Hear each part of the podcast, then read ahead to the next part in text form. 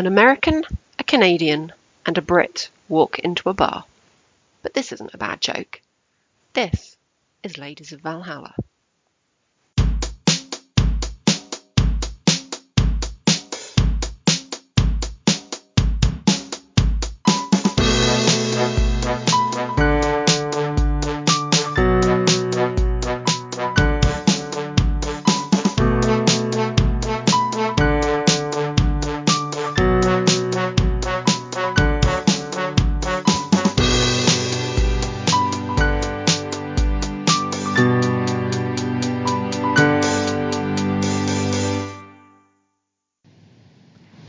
Everyone, and welcome to Ladies of Valhalla, the family friendly, female focused podcast. My name is Sarah, and I'll be your host today. This time out, we'll be talking to you about the 2018 Dark Horse original graphic novel, A Conspiracy of Ravens, from Leah Moore, John Reppion, and Sally Jane Thompson. But first, please allow me to introduce my wonderful co hosts today the Hera of Headaches, the Artemis of Animal Crossing, the polluter of Pokemon, it's Lady B herself, Miss Bronwyn Kelly Say. Too soon, sorry. I love it, I love it. And sitting to the other metaphorical side of me is the Tyche of TikTok, the Augusta of aunts, the Bellona of baby showers. It's Lady J, Miss Jessica Schaefer. Yeah. Melonia baby showers. So, so how are we today, ladies? Not too shabby. You? I am absolutely great. I'm very excited to be talking to you both again because it's been a while. Yeah. Way too Um, long. And on top of that, we're talking about a book that I very much enjoyed um, and am excited to hear both of your thoughts on. So, what we normally do at this point is um, give some general impressions, some spoiler free, spoiler free thoughts, if I could get my words out. Um, the Goodreads rating for A Conspiracy of Ravens, which ties beautifully into our history of choosing book titles that are incredibly difficult to say, um, is 3.58 from 186 ratings and 39 reviews, which I think is one of the lowest number of ratings and reviews of any book that we've looked at. Um, which kind of makes me think that maybe a conspiracy of ravens has kind of flown under the radar a bit, no pun intended. Um, so it's to be You one can- of those kind of days, folks. You you can try and pretend that wasn't intended, but everybody knows it was intended. Okay. I see what you did there. Welcome to the Punderdome. Um, Ah. so general impressions and spoiler free thoughts it's it's been made no secret. I've talked about this book on the main talking comics podcast. I very very much enjoyed a conspiracy of ravens. I've kind of raved about it on my twitter feed a fair amount for anybody who follows me on social media. But jess give me your general impressions please nicely. I thought it was adorable. I thought it was exactly what um, it should be for a book like this. Um, it was enjoyable to read. It wasn't um, too lengthy. I, it was a good YA. You know, um, you could sit down, you can read, you can enjoy it, and and move along. I I really liked um, the artwork in it. I love a monochromatic um, art style. So yeah, all over, all around, I thought it was pretty darn good. I enjoyed the heck out of it. I will say. Awesome and bronwyn what about you Oh yes, I enjoyed it as well. Um, yeah, I really the um the aesthetic of it stood out to me. I it's funny. I'm usually all about the colors all the time, right? Um, but every now and then, a uh, sort of mono, monochromatic kind of environment it really gets me, and this is one of them. You know, um, Terry Moore is another artist that I really love, even though he works primarily in black and white. And um, like Black Magick with Nicola Scott, that's another example of black and white that really worked for me. But um, in this case, it wasn't even black; it was this blue tone that went through the whole book, and I just. I'm not sure exactly what it was, but it worked so well for the tone and style of the story, and I just loved it. I loved it, and it's funny because the um, touches on one of your your questions a little bit later about talking about how there's cover art on the front and then the backs of the uh, of the covers of the trades and it shows the characters in color, and I love that too. Like it's spectacular, and it feels like it just amps them up a little bit, and feels like they're in a different dimension almost. And yet somehow that's not what I want to see in the interior, even though that is exactly my palette typically. it just this this monochrome look really suits the storytelling um, and the narrative. It just is beautiful and it, it works really really nicely. So the art in this really stood out for me. Awesome. Well, I'm pleased to hear that you both enjoyed it because this would be a terrible show if you hated it. One thing I just want to come on and say that to you and just oh no. and see what happens. Like, oh, Sarah, this was terrible. Like, I can't even believe you made me read this.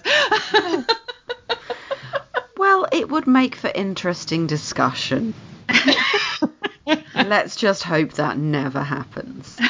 Um, so, so at this point, we're going to give a spoiler warning. Obviously, we are going to go quite deep into the book. If you haven't had a chance to read A Conspiracy of Ravens, it is available um, on Comixology. It will be available where good books are sold. It's also available on evil online retailers. Please do go and pick a copy up. Check your local library, see if they've got it for you, because we don't want to ruin what for me is a really, really fun book. But we would love for everyone to also read along and enjoy it before they hear our thoughts. That is my spoiler warning. That is the only spoiler warning that you are getting. Be prepared for me to ruin everything. Forever. Basically, my raison d'etre. Um, so, the first question that I put to the ladies this week is that the book comes across as very British to me, very Enid Blyton, Jolly Hockey Sticks style, which might actually in itself be a quintessentially British way of explaining something. Um, so I've asked the ladies how they would describe the book. I don't know if Jolly Hockey Sticks is an expression that either of you have heard or that either of you have used. But it's the fact that you're laughing at me telling me it isn't. Um, but it's it's that kind of willing to get stuck in, going out to play sports even in the rain kind of person who's kind of liable to lick a hanky and wipe the mud off your face kind of attitude. It's it's this sort of we're all in it together, so let's make the most of it type thing, which sounds a little bit more um, blitz spirit than it's supposed to. But is is Jolly Hockey Sticks an international expression? Does this is this book very very British, or is that just me pushing my version of the world onto the book? Um, Jess, you're laughing lots, so you get to go first.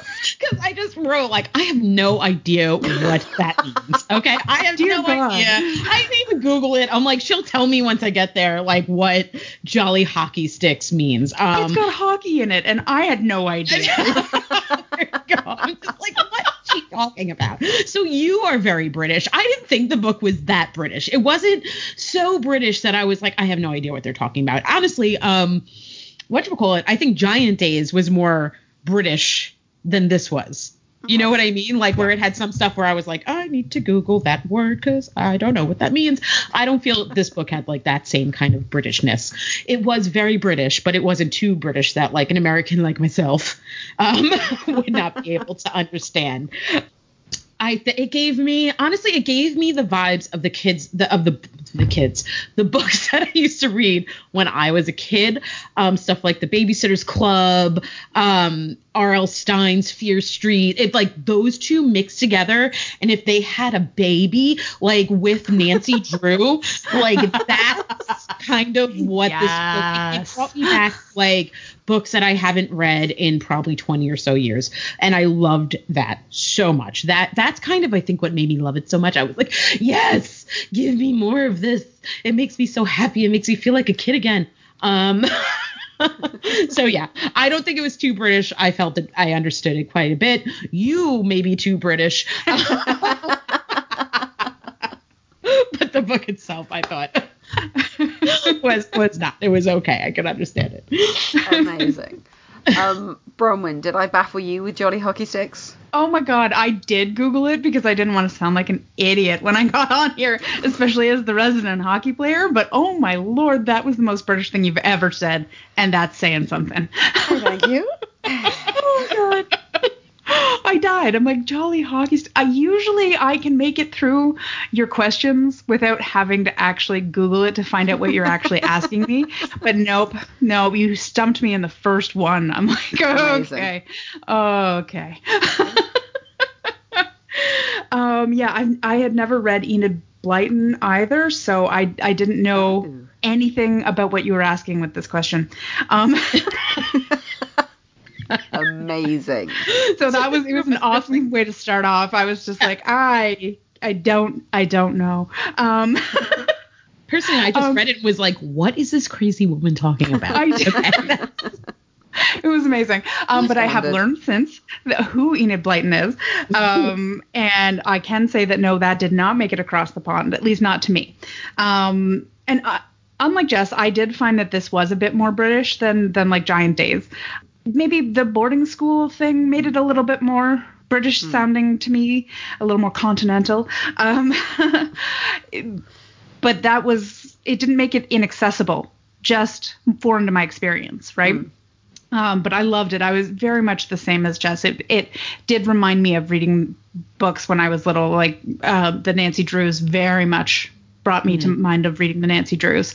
Um, and but perhaps even the closest I could come to was the Harry Potter series with going off to school and then solving, you know, Yeah. mysteries and stuff like that. So something a little bit more current than than perhaps right back to my childhood.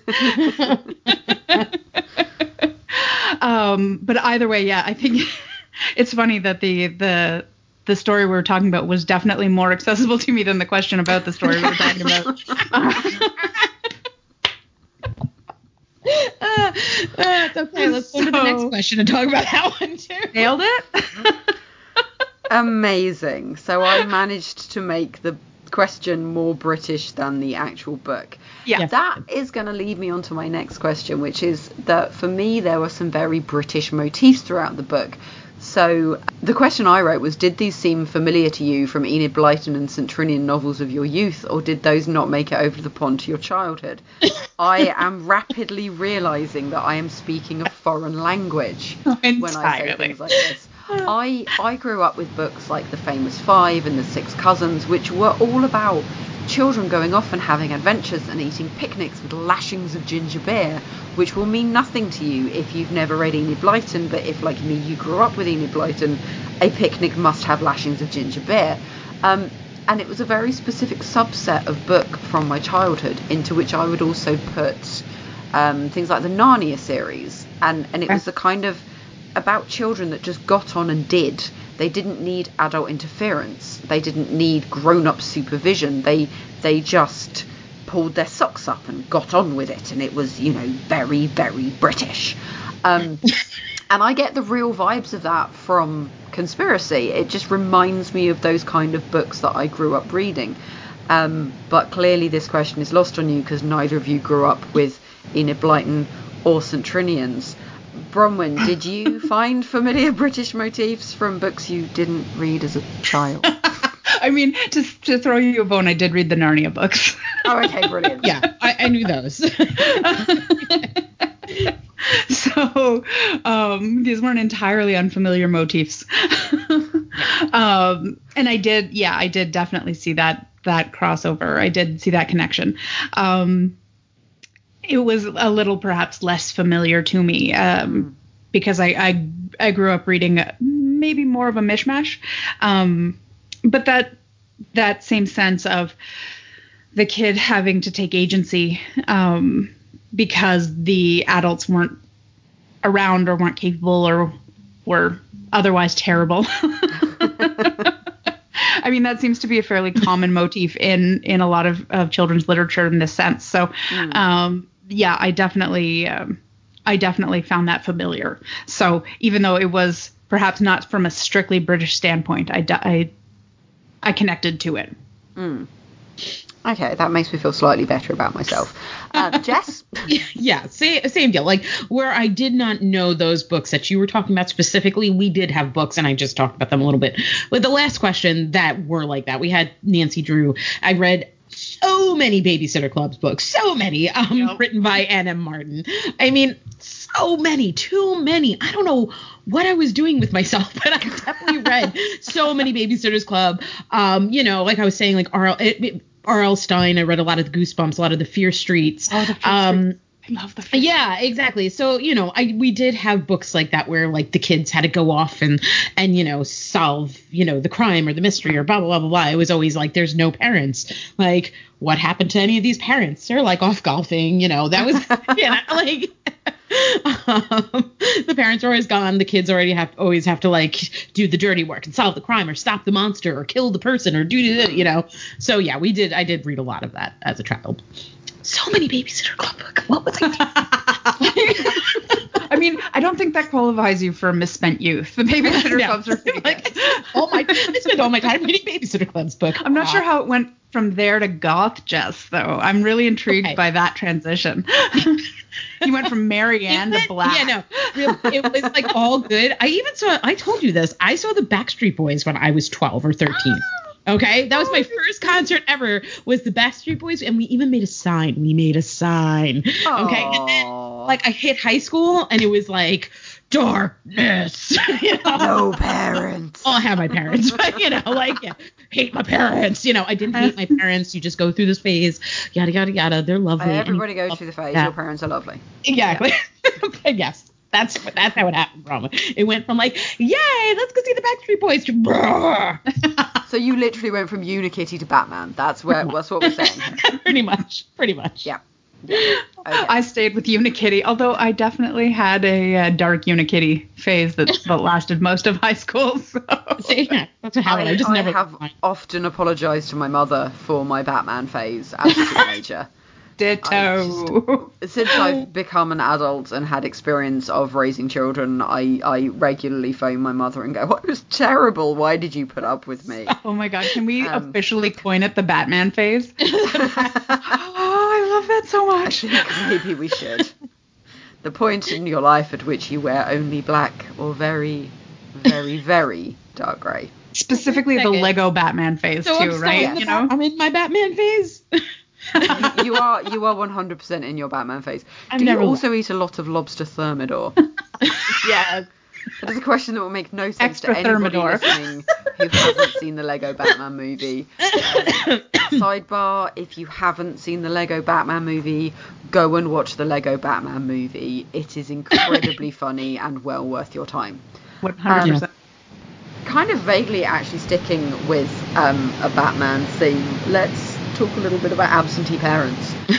Um, yes, that's a segue right there. So, in the book, Anne's parents are divorced and are, are frankly terrible. We get this very stereotypical image of the divorcee parents living on opposite sides of the world. And I've been in a relationship where there were divorced parents involved, and there is a degree of truth to the cliche. But I kind of felt that Conspiracy took it to a whole new level by putting the parents in literally different countries. Um, I think they're supposed to be in Japan and in America, and cliches are cliches for a reason. Um, you know that that they they are there because these things do happen. Maybe not to the extremes in which we see it in the book, but the parents' backstories mean that their locations make sense and the way the writers fit them into the story. I personally found it helped rather than hindered the relationship between Anne and both her parents. Um, Bronwyn, how how did you kind of feel about that that relationship with this stereotypical image of the divorcee parents? How did that make you feel? Um, yeah, that was a really interesting question, actually. Um, because I'm coming at it like you know, I obviously bring a lot of my own personal experience to the table when I look at these questions, and uh, so I, I looked at this one and I thought, oh, maybe this is stereotypical, but uh, it's really foreign to my experience, you know. So that I found that kind of difficult to reconcile a little bit. You know, I have family all over the world, including you know America and Japan, um, but I'm I'm really lucky in that we've always been very close and connected. Uh, so it made me feel kind of sad the idea that this isolation masquerading as family could be considered stereotypical. Um, but I also reminded me of my privilege and kind of made me a, more aware and, and grateful for my family. So that was nice. but it also it did kind of make me think back to uh, other other people in my life who have gone through divorces, like where their family, you know, where their parents were divorcing, um, and, and how that kind of impacted them, and how that that sort of isolation between their parents impacted them and, and how you could see that whether it was that geographical isolation or more just sort of an emotional one. Um, and i feel like in that sense um, conspiracy of ravens really kind of nailed it for doing the stereotypical kind of um, portrayal of the divorced parents and that that isolation that that can really bring into a family. It using that geographical isolation really highlighted that for me. Mm. You know, like it really showed that really in a very kind of dramatic way about how they bring different pieces of their lives into it and how that impacts their relationships with you know each other and as a family unit and individually between parent and child and it just it's a very difficult and complex relationship to then navigate when you have that broken parental relationship to deal with, right? So yeah. I'm grateful that I didn't. yes. Yeah, that is that is true. Jess, how did how did you kind of feel about the way that, that the parents are portrayed? Well, same thing here. I really don't have um, any real life experience with it. I'm very lucky. Um, my parents have been together since they were 16, and they are gross and like love each other and like you know they Your like. Your parents to, they, are not gross. Your parents are adorable. You have when we're not recording, Sarah. I'm going to tell you a story about something that they said to me the other day that scarred me for life. No, okay? I don't yes. need to know. I think your parents are adorable. Yeah, do not ruin exactly. them for me. Okay, kids, don't ask your parents questions you don't want answers to. Okay? that is that's my advice. advice. Um, that's my advice. Um, but yeah, so I really don't have a concept of what it's like to not have your parents literally in your face, following you, making sure you're doing something correctly, up your butt all the time. okay. Um, that's my experience with my parents is that if anything they were over they were like there forever, like just there. I remember a fun story. I cut school one day, right? Don't cut school, it's bad. But because I was misbehaving and my dad knew that I had been misbehaving, he was waiting at the McDonald's that we walked to. for me to get there, put us all, all, not just me. He didn't just take his child, he took all the other children that he's known forever, put us all in his truck and drove us back to school and had them give us detention. Savage. Oh I love God. it. Okay. So let's just, that's how much my parents were there. Um, so yeah, so I don't really have that that real life experience, but I could say in the book, like it really did. It gave you this like feeling for this girl, like this poor girl who just kind of wants for her parents to just stop it for a minute, you know, get their stuff together, and you know, do this and they're screaming and they're yelling and her dad's not really listening to her because he's over you know somewhere and where is he? He's in where is he? Where's the dad? I think he's in america. I think he's the, uh, supposed to be yeah, like, like, filming a, a movie yeah, in america filming a movie in america. Yeah. You know what i mean? And he's just on the phone he's ah, like you got to sign the paperwork. But it it you know it does though go along with all the other kids stories that i've read. Yeah, you know, it, it does. So it does you know it sets it up pretty well i think for what then goes on in the book and the amount of time that she is allowed to be by herself. Mm. You know what I mean? Like without them being somewhere and not paying attention and arguing with each other, they would probably know what she was doing. But they don't. Um, so yeah, no, I thought it was interesting. They do give you the feeling. It is, I guess, the stereotype again. I don't really know. So um, for me, it did, it did. Um, what's the word? I'm at a loss. God darn it. Metal loss. It did um, instill that feeling to me that they mm. were, you know, gone yeah. and, and, missing, yeah. and she had this kind of freedom, even though she was at a boarding school, to kind of escape and do mystical things. Yeah. And uh, yeah.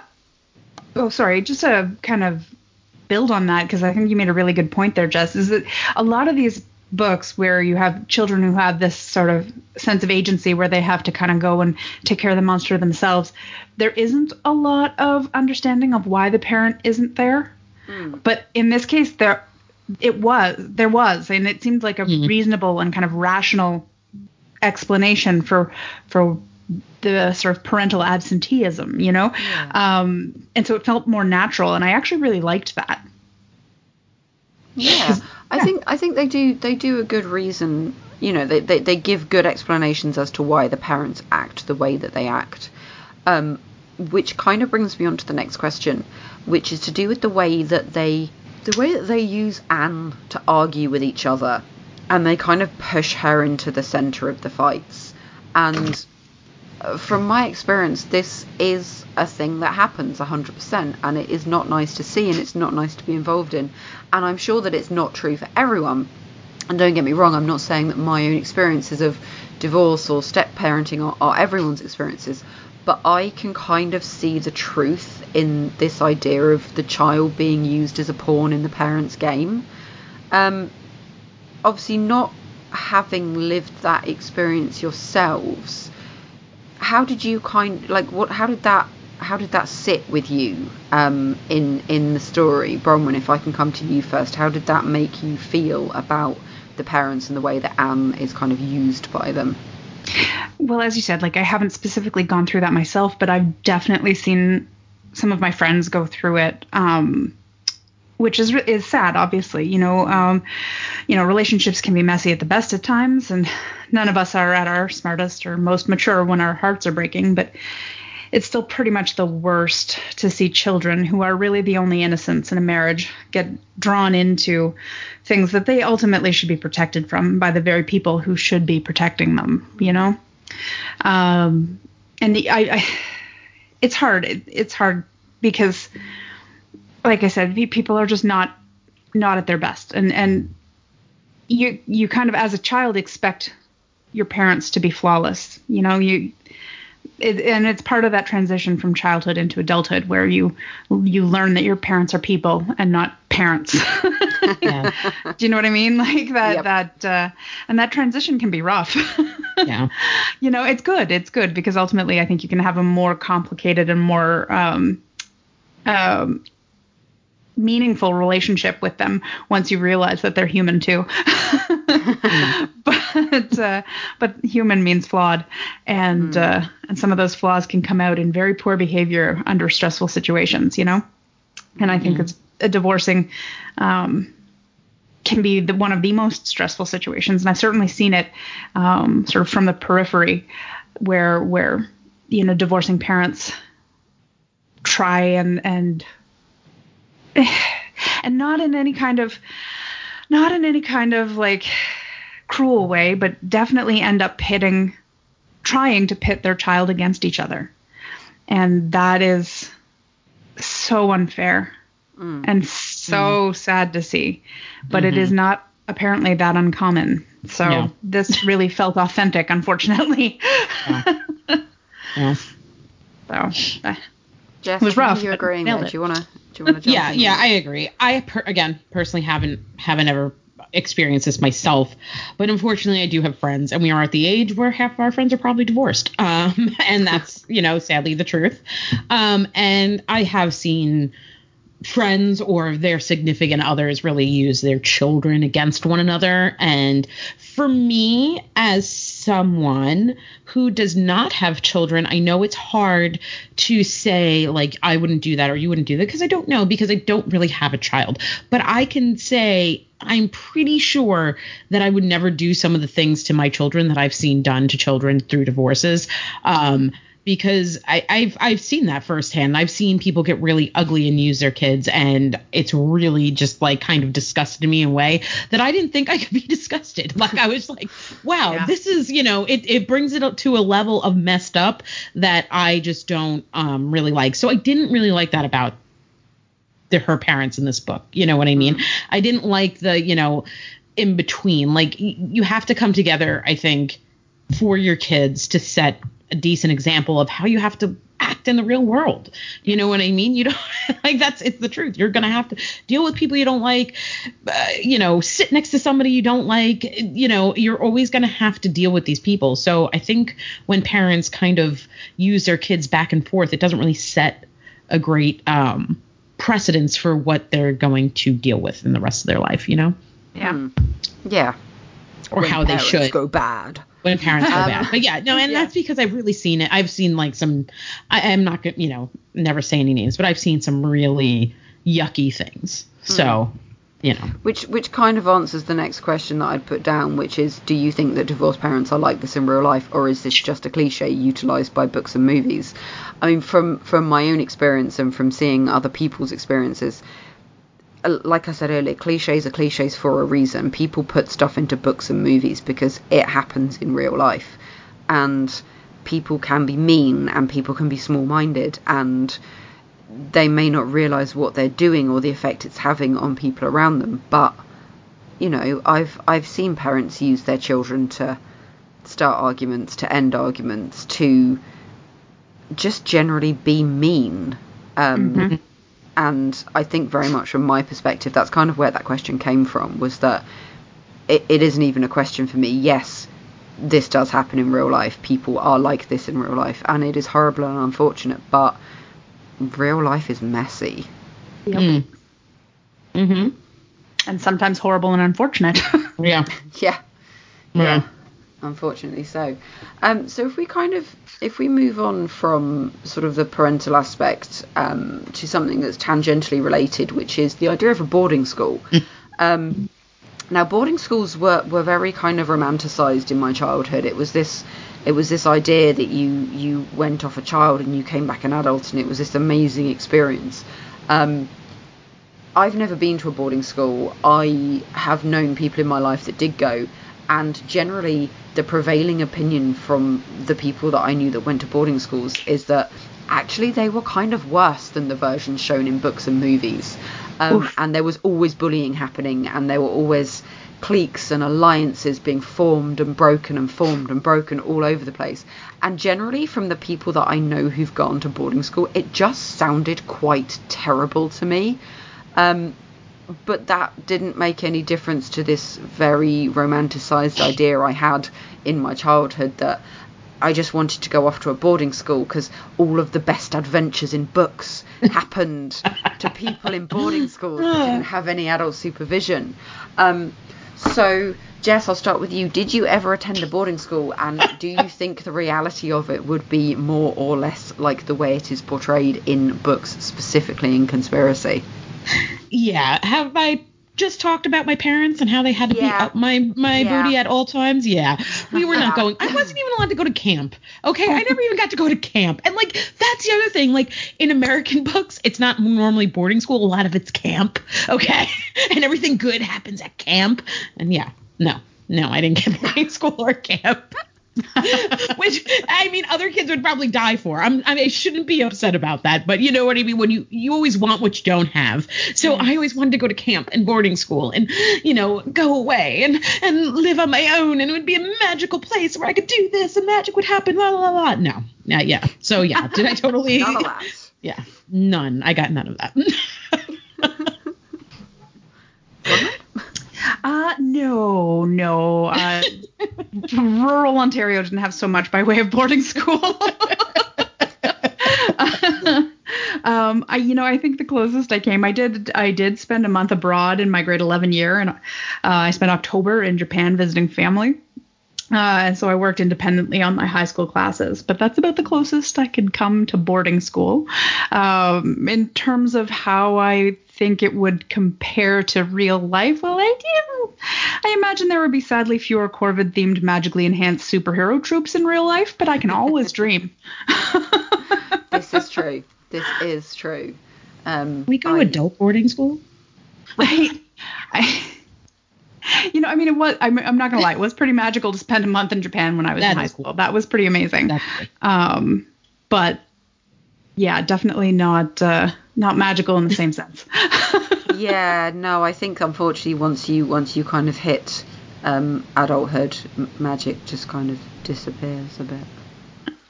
I also think that's the saddest thing I've ever said. I was gonna say, I think that You're in it's on us to find the magic yeah. and stuff. I Yeah, think that's why we um, read these books. Yeah. So, uh, th- th- kind of the, the idea that I had in my childhood of, of you know, you, you go off to boarding school and it turns out that actually you're secretly a princess, or you've got magical powers, or the boy that you sit next to in class that falls in love with you happens to be a handsome prince. And there was this kind of idea of being like the chosen one. Um, and like I 100% wished that I was a secret princess or had a long lost relative that met me that left me a mansion or that I met a handsome prince in disguise. Um, and I will say now that I am older and I've seen how and I've seen how like the media treats people. For example, the frankly horrible way the British media have treated Meghan Markle. I- Welcome to I Canada. would- yeah, I would be quite happy pootling along being an NPC in someone else's story. Um, but Bronwyn, I'll go to you first. Did you did you want to be the chosen one growing up, or or would you be perfectly happy just being like a side character or an NPC? So, you know, I think everybody at some point in their childhood has probably had that dream of being the chosen one, and I, I'm no exception. I definitely did. You know, I, I would read these books, and I would I would want to be the the the kid who falls through the portal and finds themselves in the unicorn land and stuff. You know, uh, but it happened young that that shifted. Uh, definitely at or just before puberty, where I stopped picturing myself in the primary role, and I definitely started picturing myself um, as the. Uh, why don't we go with Grand Vizier as opposed to the. Yeah, I'm definitely more of somebody who puts themselves in the second in command. I, I like being the voice behind the curtain, pulling the strings. Of, So, so what you're saying is you're Jafar. I'm Jafar, a hundred Nice. Yeah, Amazing. more all seeing, less being seen. Very me. yeah, that's definitely me. I uh, yeah, I'm I'm I'm the the wizard behind the curtain. That's that's that's a corking way of putting it. Um, Jess, are you the chosen one, or are you pulling the strings? So 13 year old me, I was totally Sabrina the Teenage Witch. Okay, I was totally Amazing. gonna wake up and I was gonna be a witch and everything would be changing and I could change my hair color and da da da da. Yeah, okay, that was my 13 year old dream. Me now, dude, that's a lot of pressure. I'm good. like I'm good, like just hanging out. Like maybe I could, you know, um, just hang out on the sidelines. You know, I could be one of the weird sisters. You know, it just I don't really want to have that much power because I'm good on that. Because with great power comes great responsibility, and I don't want true. any of your responsibility. Okay, pretty much my feeling on that. Um, so yeah, 13 year old me totally wanted to fall through the portal, wake up a witch, be a princess, whatever it was. Me now, I'm good. I'm good. good. yep. Amazing. Um, now, one of the things that the back matter of the book mentions basically explains that Conspiracy of Ravens came around because of a commission piece that John Reppion got Sally Thompson to do, which um, it was kind of the commission piece and then the book itself was described as Sailor Moon meets Edgar Allan Poe. Um, now, shocking revelation time from Sarah. I have literally no experience of Sailor Moon. I've never seen it. What? I have. I know. I know. It's on How? the list. What? It's on the How? list of shame. What? Um. So, How? so for me, my style is 100% Poe. I love a bit of Edgar Allan. I think that a lot of my um, bizarre romanticized ideals come from the likes of Poe, which probably isn't normal, but hey, that's just me. Um, Jess, given given the fact that you were aghast at my lack of Sailor Moon, are you more Sailor Moon or more Poe? So Edgar Allan Poe is what happened to me in high school. Okay. um, you know, that's what happened to me in high school. Quote the And Raven. I, I actually have a pillow. I have a pillow that says Nevermore on my my chair. If you come into my house, it just says Nevermore. And I actually worked with somebody that didn't understand that reference, and it frightened me. Um, I'm like, oh, honey, like please read. Um, but that's not saying that I didn't watch a fair amount of Sailor Moon. Um, I can't, you know, I told you there was a drastic switch once high school hit. Um, but actually, I remember watching Sailor Moon in high school with a bunch of my friends. It wasn't like out of the ordinary. We were a bunch of like nerds sitting in the back of a classroom reading comic books quietly. Um, you know, watching Sailor Moon. Tuxedo and- Mask was a little gothy. yeah, yeah, exactly. Okay, you know, there was a little goth in there. Um, but yeah, so I, I I think now I'm on more of the Poe end of the spectrum, but you know, a little Sailor Moon is always good too. Did, did we just invent a new spectrum for people to appear on? Goth Oh, versus are you- magical girl. Yeah. oh my god, I'm so. This is me. This is me. This is me. Go on then, Bronwyn. Sailor Moon or Poe? Oh my god, you cannot make me middle. choose this. This is me. This is I'm on this. spe- This is my spectrum. She's, whole- she's all the colors of the rainbow. So. Oh she's- my god, I am magical girl Poe.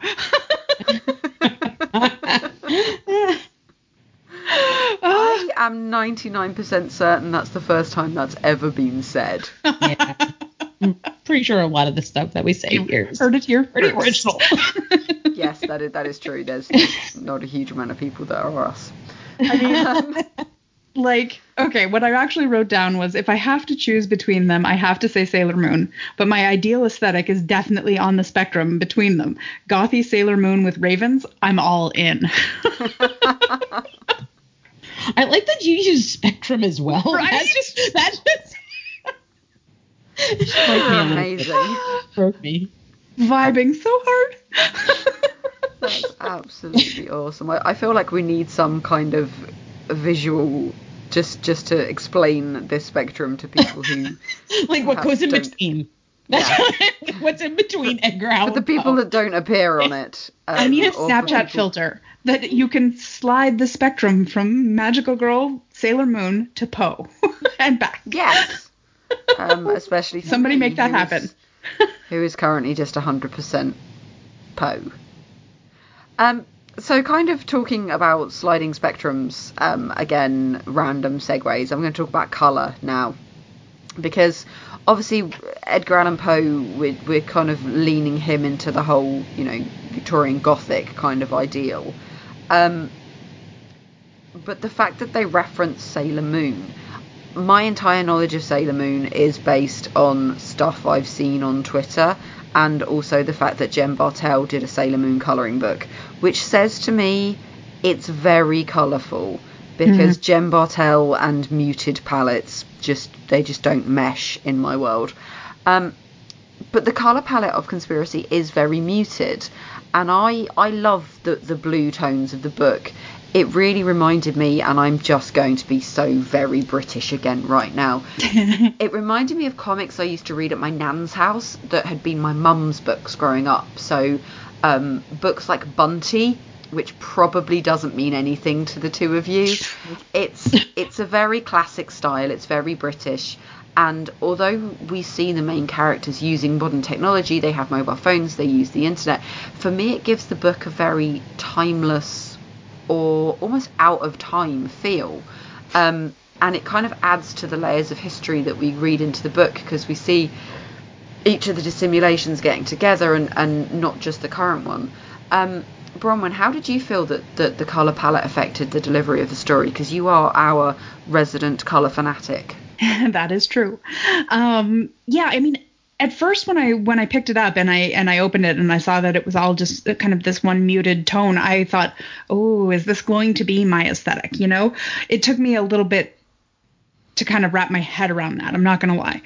But as I got into it and I started reading the story, I really feel like, as you said, that color palette sets a mood and that mood is really important to how this story comes across. Um, i don't think that the story would be the same without it to be honest. It does give it a sense of timelessness. It does not take it out of time because there are definitely things that center you in our time period as you said like some of the electronics and the internet and things like that but it does give you a broader spectrum, a b- broader sense of time, like um, allowing you to kind of bring in some of the um, historical aspects of it, right? The the, the previous dissimulation characters, their uh, their costumes, um, the masquerade party really fits in with this, and it and it all flows very naturally. I think in part because we have this sense of timelessness that is very much part of this mood that's set by this this more muted palette. Um, it just, I think, a more vibrant palette would have pushed the aesthetic too far, Sailor Moon, and not enough Poe. you know, and it just, um, we would have lost some of the gravitas. Not that there's a ton, and I don't want it to come across like there is. This is a it's a fun book. It's a nice book. It's an easy read, and not in a simplistic way, in a you know you don't need to take it seriously way, but just in a accessibility way, right? Mm-hmm. Mm-hmm. But there are definitely moments where the the tone is a little bit more serious. Like you want to take this point of the story seriously. You want this to be like a oh no moment or a what's going to happen moment or you know. And if the book was more vibrant in color, I think that that would have been harder to achieve with the hmm. story. That's that's interesting because that wasn't even a way that I'd looked at it.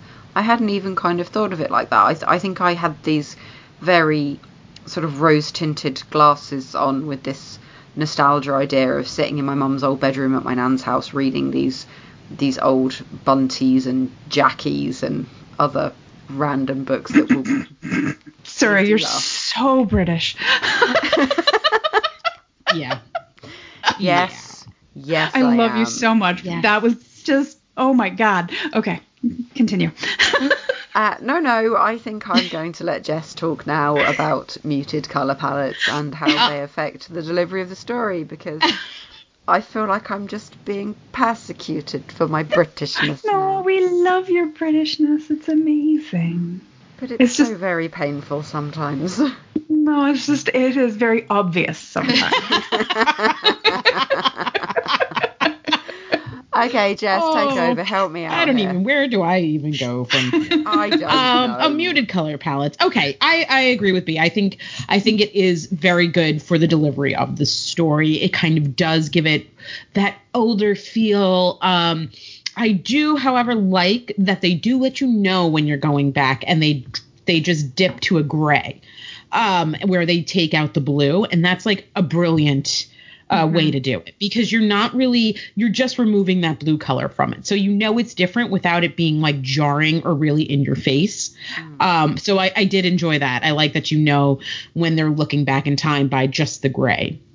Um but yeah i think like you said it would be a little hard if this was like color color color it's not really a story that needs an in your face color th- happening it's it's not that kind of thing where it does have like a Sailor Moon thing to it. It is again, like we said, crossed with that kind of Poe or that kind of like almost gothic style. Um, it does have a very gothic feel once you get to the actual manor. You know, like all of the dresses and the stuff that are downstairs and kind of um, the clothes that they're wearing, and, and it does. It gives you um, a very gothic feel to it. So I think the color palette works perfectly with. Mhm. You mocked me for being British. Oh, I'm sorry, Oh, honey. yeah. I love it. so I put a tweet out about the book um, and I tagged John Reppion and Leah Moore in it, but I didn't actually tag Sally Jane Thompson, who was the artist on the book, because um, basically I couldn't find her Twitter handle because it, it isn't what I was expecting it to be. Um, but John Reppion tweeted back to us that the book was mostly Sally Jane Thompson, which kind of brings up the whole artist and writer, art versus artist, viewing the work as a whole production thing. Um, I was lucky enough to attend a lecture from Kieron Gillen a couple of weeks ago, who, shameless plug, you can see on our YouTube channel being interviewed at New York Comic Con last year with his regular partner in crime, uh, Jamie McKelvie, hashtag shameless plug. And at, at this lecture, Kieron opened by saying to writers, You are a parasite. The artist does not need you.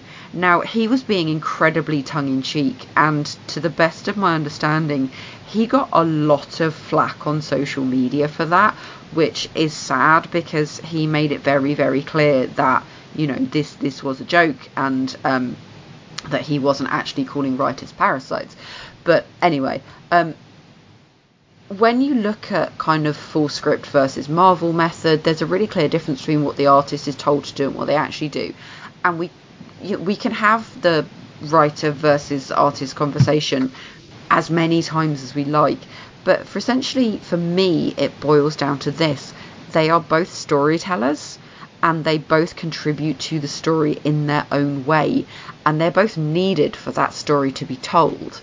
Um, so, Jess, I'm going to go to you on this one first. How do you view the difference between the work of the artist and the writer, or do you view it as a whole production from the team? So, again, like you could debate this forever. Forever. Okay. Um, but as someone that has to um, work in the commercial art space, okay, so I don't know if I've ever explained on here how it kind of works, but if you come to me I'm a graphic designer, okay? I'm not trying to make what I want to make for you. I'm trying to take your idea, bring it to life in the most aesthetically pleasing way possible, okay? So, and I that's kind of what I think about with what comic book artists. I've never been a comic book artist, so I don't really know, but speaking from my experience as a commercial artist is that's what I think that they're probably doing as well. And I do believe that you need both halves, okay? And I think both halves are equal. Um, but in the end, I think what the artist is trying to do, and it may, you know, and it and it's difficult. Let me tell you, sometimes it's very difficult, um, depending on who you're working with, to be able to have bring someone someone's idea to life in the form of art. Okay. Mm-hmm. Um, so yeah, I, I, I think I, I normally view it as a whole um, myself because I think that there's both sides there. There's a writer who's directing what his vision of his story is, and then there's an artist that's directing his vision of his, you know, trying to bring that that direction to life. Hmm. Um, so, and that's always how I kind of look at it, and that's just my personal perspective from the way I do my my job. Um, you know, like I said, it it, it can be um it can be very easy and some people can let you make whatever you want. And it can be very hard and some people are very blah, blah, blah, blah, very specific. And well you know don't always understand um uh, that there are limitations in art too. So I'm I'm sure um, it's a good fun time creating comic books, but yeah, again, I, I just think it's a whole. Um, you have to look at it as a whole. And when people, even when people tell me like, "Oh, you made this beautiful design for me," I'm like, "Well, no, it's your design that I brought to life." And that's mm-hmm. what I try to explain to people because I wouldn't have made that. Like, listen, I'm not going to sit here and make a, a logo with bananas in it. You know what I mean? Like that's has does not pop into my mind until you contract me out to make that logo. Mm. You know. So yeah, I think it's a give and take. That makes sense.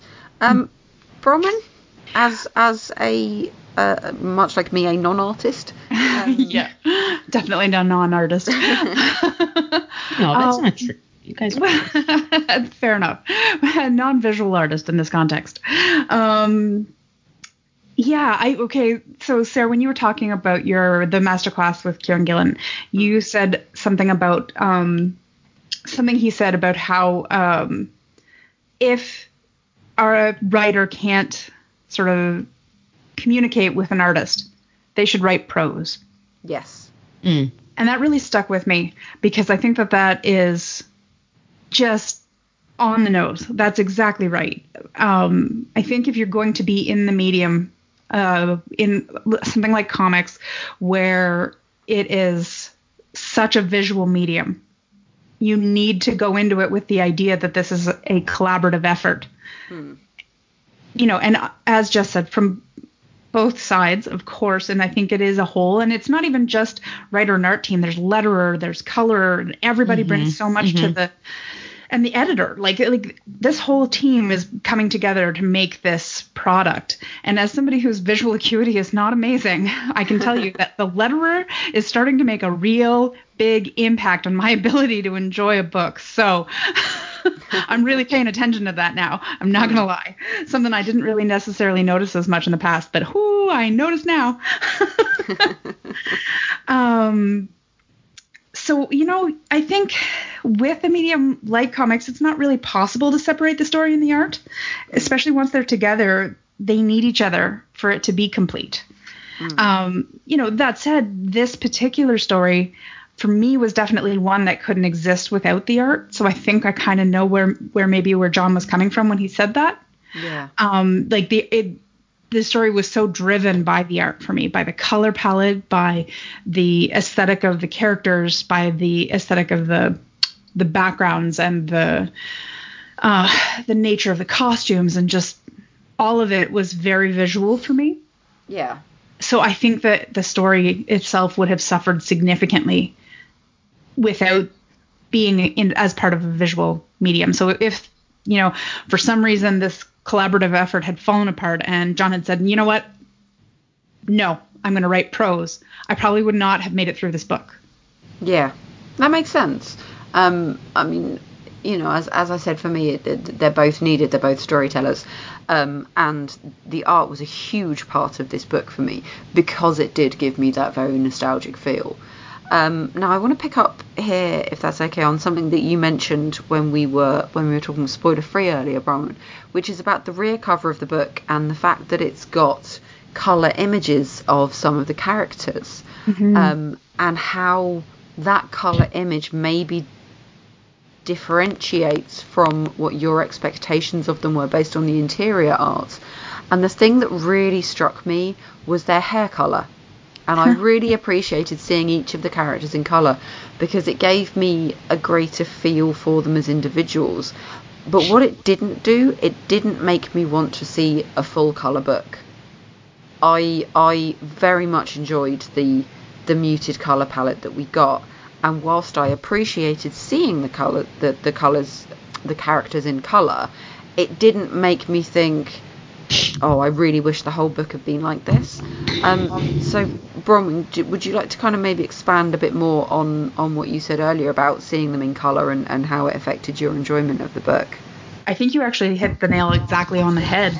That was very much how I felt. Was this seeing them in color was just it reconfirmed how they looked in my brain. It was sort of like seeing this picture was just like yes, yes, yes. That's right. That's yes. Yep. That's funny. correct. Uh, but but I did not want all of that in the whole book. I just was really happy to see it. It was uh, because it made me feel good, like I had pictured them correctly. It's like ha ha, ha nailed it. Winning. I did. I I had a little moment of oh I did it right. I don't know where that came from exactly, but it was it I it made me feel good, you know. That's But, yeah. 100% fine. We want you to feel good. right? But yeah, no, it, it actually reconfirmed for me how much I had started to enjoy that that color palette, which again is very sort of counter to my natural aesthetic. So um, it stood out. Awesome. Jess, what about you? How did you feel about the kind of the characters in color, as it were? Honestly, I am like 100% with Bronwyn. I was like, yeah, yeah, that looks pretty spot on. Actually, that's what I wrote. I actually think that looked pretty spot on. Um, like, you know, um, yeah, I was okay with it. But I, again, um, same thing. I'm like, I, I felt no need for the rest of the book to be in color, though. I thought it was cute. I thought that was adorable. I thought it was pretty spot on. Um, but yeah, I, I enjoyed. I think I enjoy the book better in the monochromatic tone that they did um, than if it was in full color. So, yeah. Cool. Um, I want to touch on some of the other characters in the book, if if we may. Um, and one of the ones that really stuck out for me was William Adder. He was just, I just found him instantly creepy. He's kind of like a baddie from like a Hammer horror movie or a Carry On movie. Um, and like, he's so obviously the baddie even before he turns into literal snakes. and the way that he's super creepy to Anne the first time that he meets her, I just found it really weird and off-putting. Um, Jess, what was your first impression of of William Adder? Well, um, since I only know the Hammer horror movies, I'm not really sure what the Carry On movies were. Oh my gosh, you don't know the Carry On movie. No, I don't know if we got them here. I know the Hammer horror. That Are I, you actually joking? I'm sorry, I don't know them either. Yeah, I don't think they were. so- they made it here. Um, Okay, so I just have to briefly explain. The Carry On movies were basically there's like a hundred of these films. They were made in sort of the 60s and 70s, and they're very, um, very camp British humour and lots of innuendos and um, innuendos and that kind of thing. and it's no, honestly, that is genuinely what it's like. And you had you had Carry On Doctor and Carry On Nurse and Carry On Camping and just absolutely yeah, ridiculous. we did not have things. those. We never had those. I know the Hammer horrors, like because those are standard, like I think horror movie monsters. Yeah, I, you know I what I mean? will, um, I will put some links in to uh, some clips from the Carry On movies because they basically encapsulate the kind of British humour of the 1970s um, and this very sort of camp, inoffensive, gently mocking sort of tone that um, I very much get from a lot of British media. But William Adder does kind of have this slightly over the top, slightly camp, carry on kind of Yeah, kind of I- approach to I- things.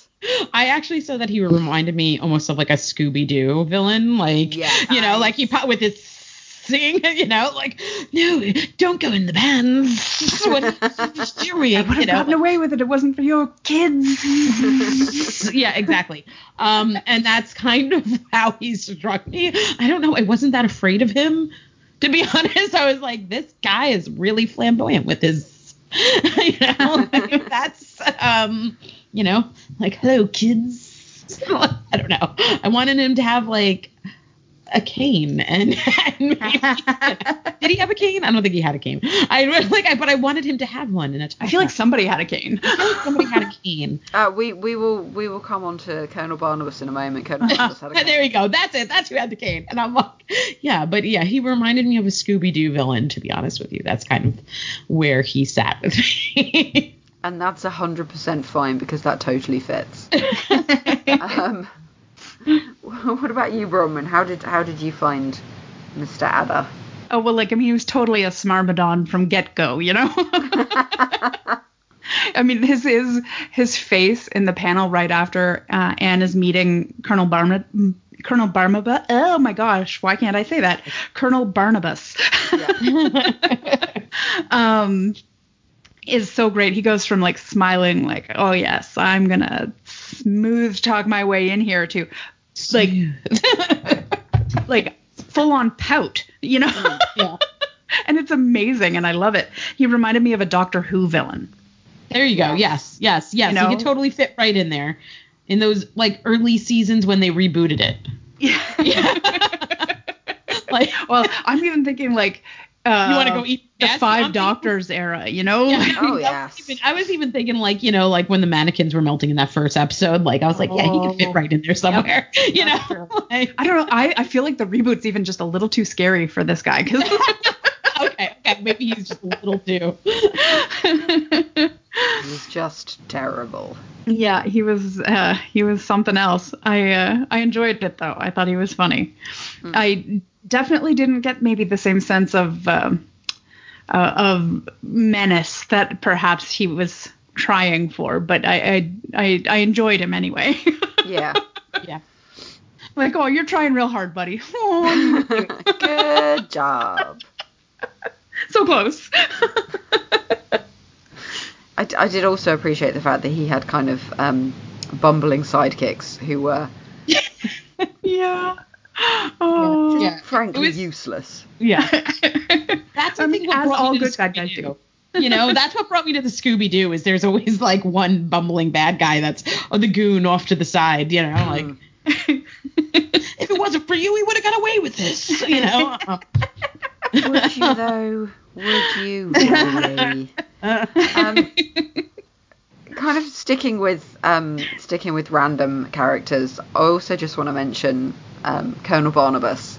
The fact that he calls her a gal, I just, I just, it gave me his accent immediately. He's like the kindly uncle that was in the navy and calls any unmarried female a gal, and like unironically calls people old bean and sport. Um, and like he means well, but he is so firmly rooted in the past, and he probably avoids newfangled technology and drinks good wine, and eats a roast dinner every Sunday.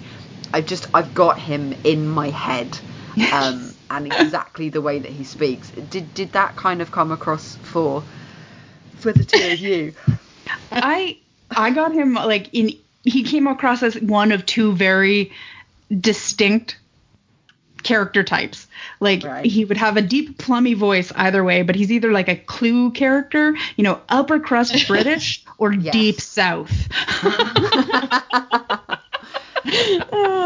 And it was going to be one or the other. He was going to be, you know, the the colonel from uh, I I don't know, like I don't know, like Kentucky Fried Chicken colonel or something like that, or like the Clue character, like full on. Yes, he is. He is 100% Colonel Mustard for me.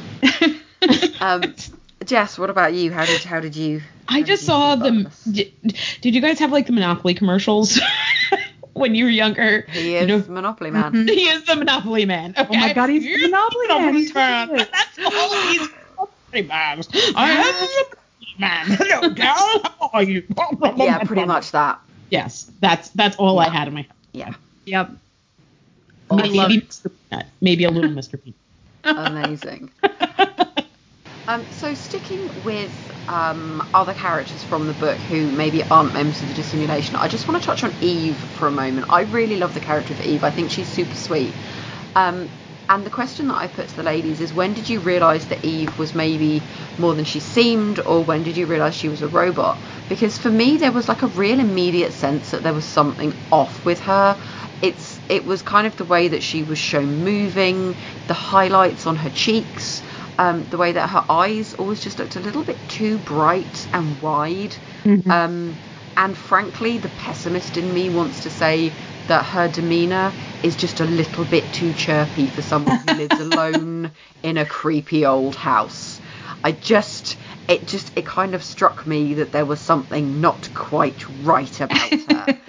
um, Bronwyn, when when did you get a sense that there was there was more to Eve than met the eye? I mean, I'm with you on that one. I, I knew she was uh, something else from the get go, uh, especially the moment she climbs in Anne's window.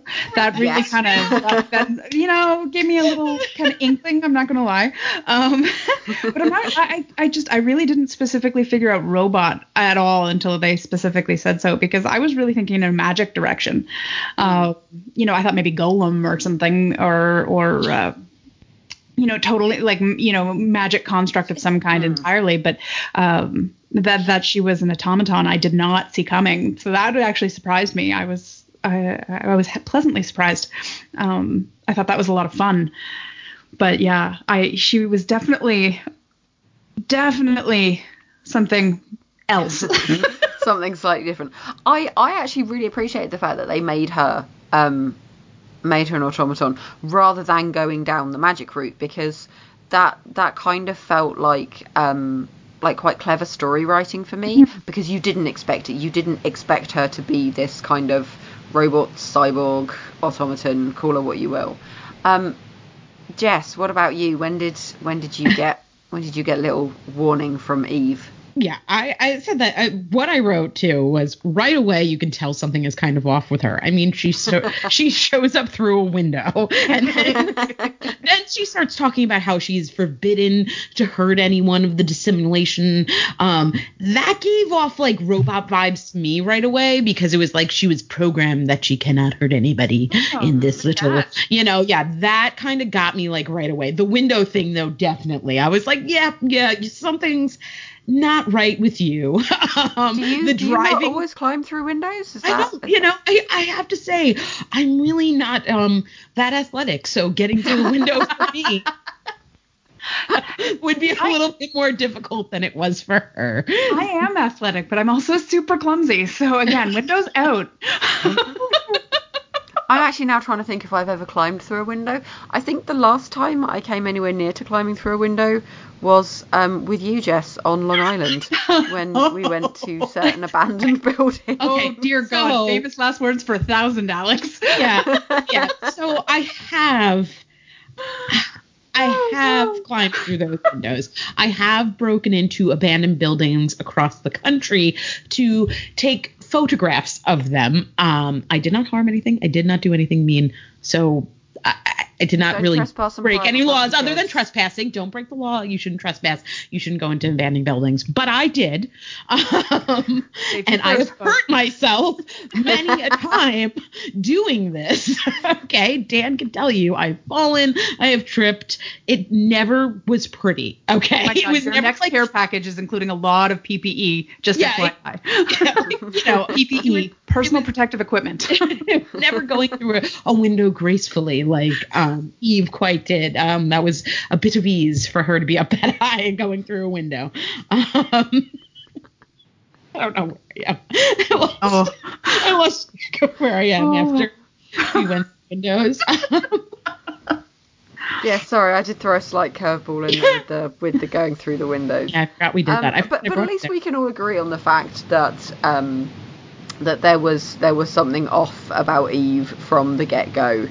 Um, I just yeah, it just the first time I read it, it struck me. I was like, "Mm, this doesn't seem quite right. You're far too happy to be living in this creepy old house on your own.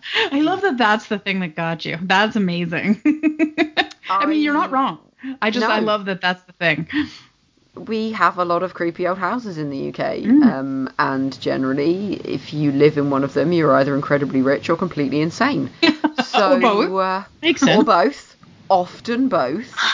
um, yeah, we we have we have a lot of uh, eccentrics, let's call them that. Um, another thing, like a really really tangential character, was the White Raven and the King. And John Reppion, who who wrote part of this book, he produces regular Folklore Thursday pieces on Twitter, and I just from the two or three pages we get telling us the story of the White Raven the King, I would love to see that story told, like fully fleshed out into a full graphic novel or, or even just sort of like a one shot about the White Raven and the King because that kind of gives us the start of the story that we finish in this book.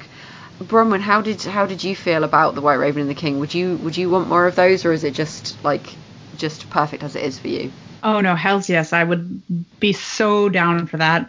Um, I really thought the White Raven would make more of an appearance in this one, actually, uh, since she kind of acts as a guide for Anne. I, uh, I definitely, definitely would be down for more White Raven story. I thought that was such an interesting character.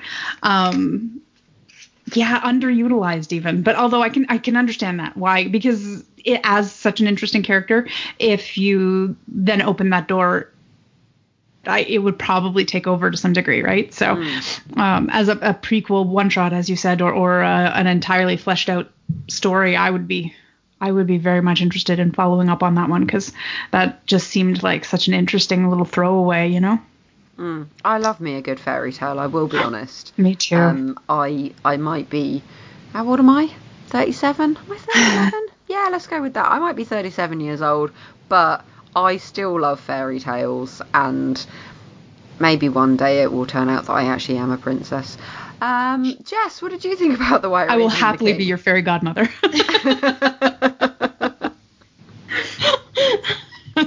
um, I I agree. I, I would totally read that. I would totally read it in, in any form. You want to make it a prequel? You want to make it a full book? I'm in. I'm picking it up. I'm buying it. Here's my money. Okay, that's just Okay. I, that was the way I thought about it. I was like, no, no, take my money. Just- Just take my money. I would totally read that. I thought that was very interesting. I do agree with Bronwyn though. I think if they went too deep into that in this book, it would almost take over the plot and it would be a little mm. bit too much and too heavy for it. So I think the way they did utilize it was pretty good. But would I love to read more? Yes. Yes, I will. Mm-hmm.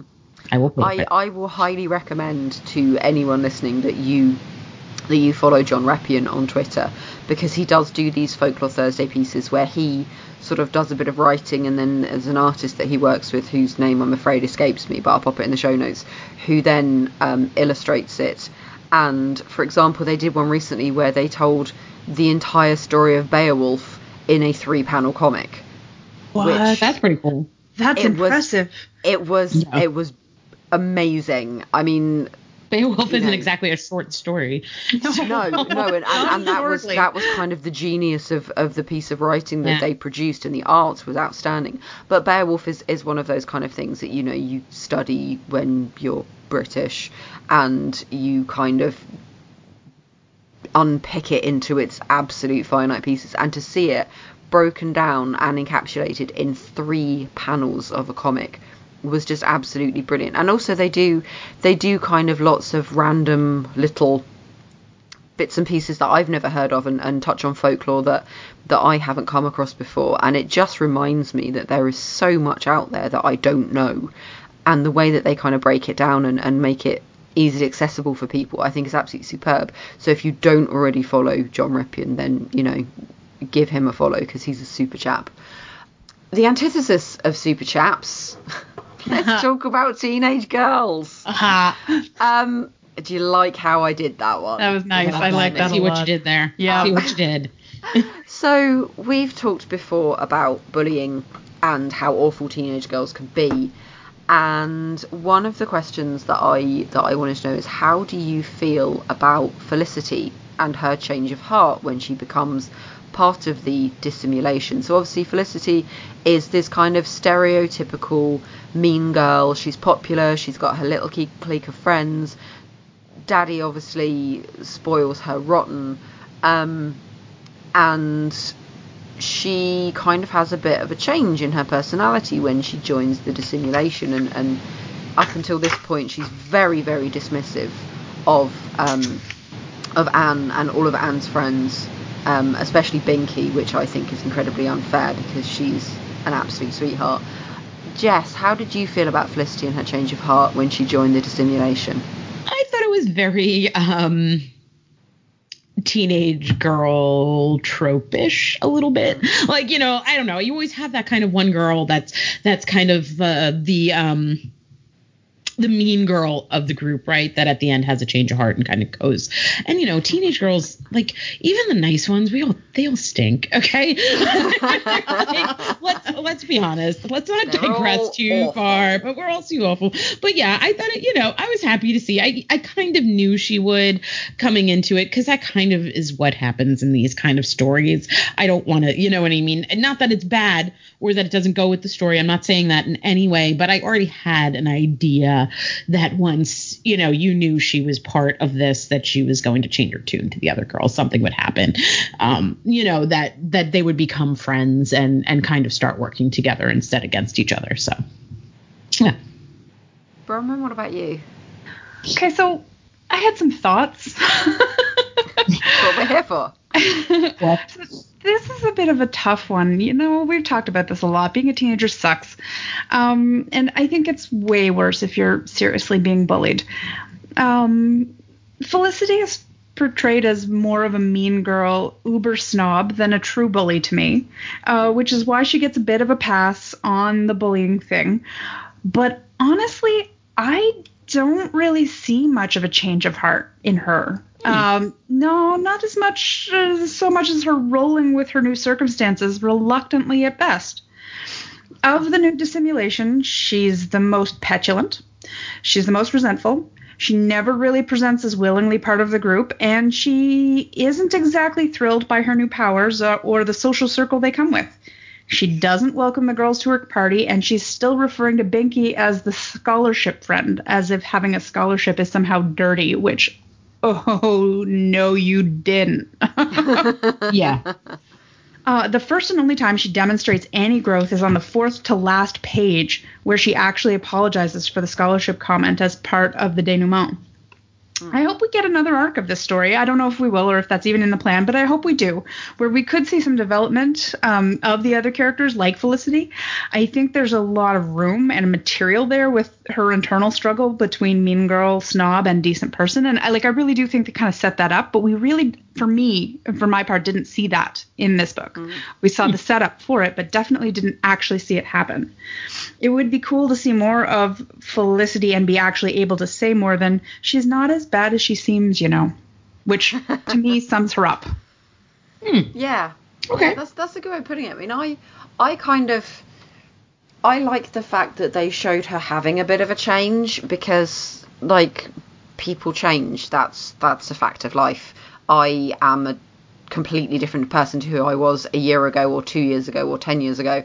And teenage girls can be mean and we all know that and we all have our inner emo teen life coach who is persistently mean to us and we have to tell them to shut up quite a lot but i kind of like the way that not necessarily that felicity changes but the way that the other girls accept her into the fold Yes. um Mm.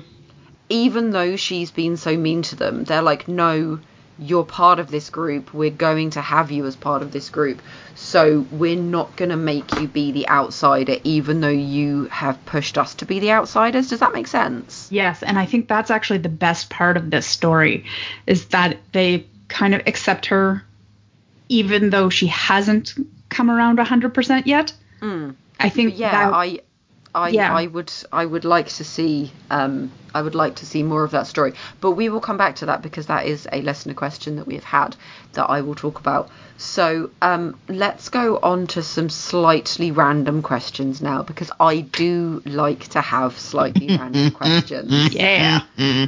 Bronwyn what's your favorite bird well, this is tough, but I would have to probably go with a magpie. Like, ooh, shiny.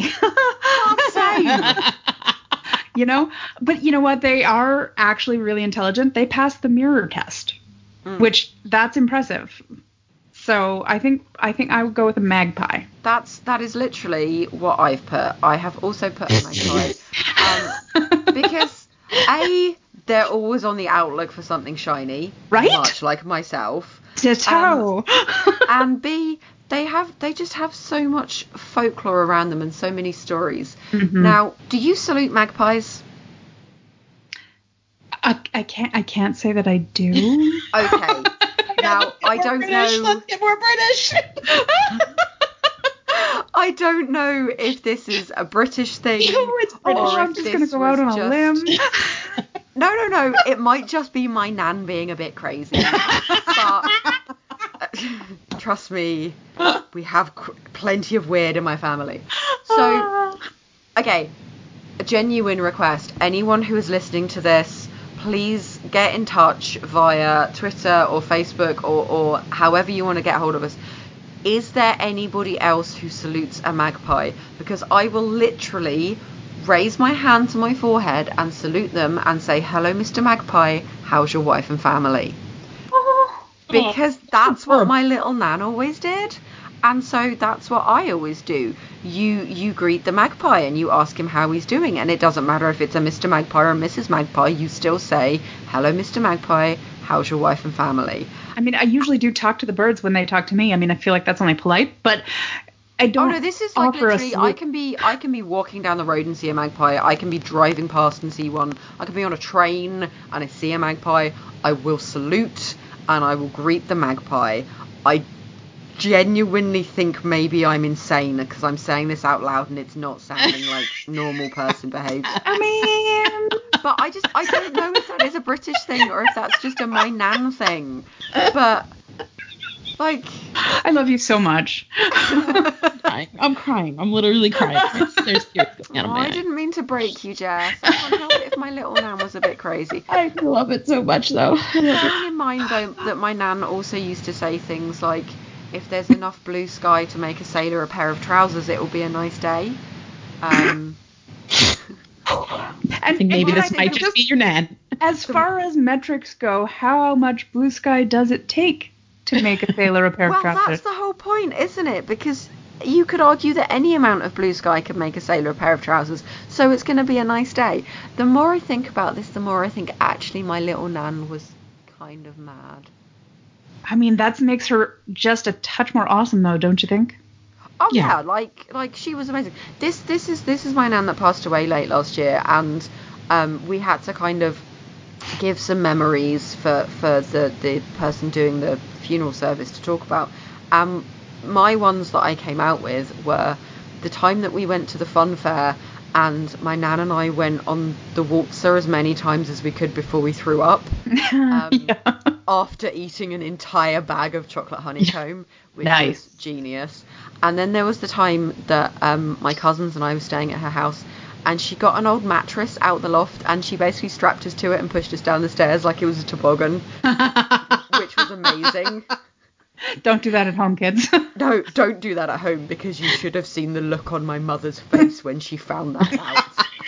Um, and the third one, I was like, oh, do you remember when Nan used to give us midnight picnics? And literally, my brother and my cousins were like, what?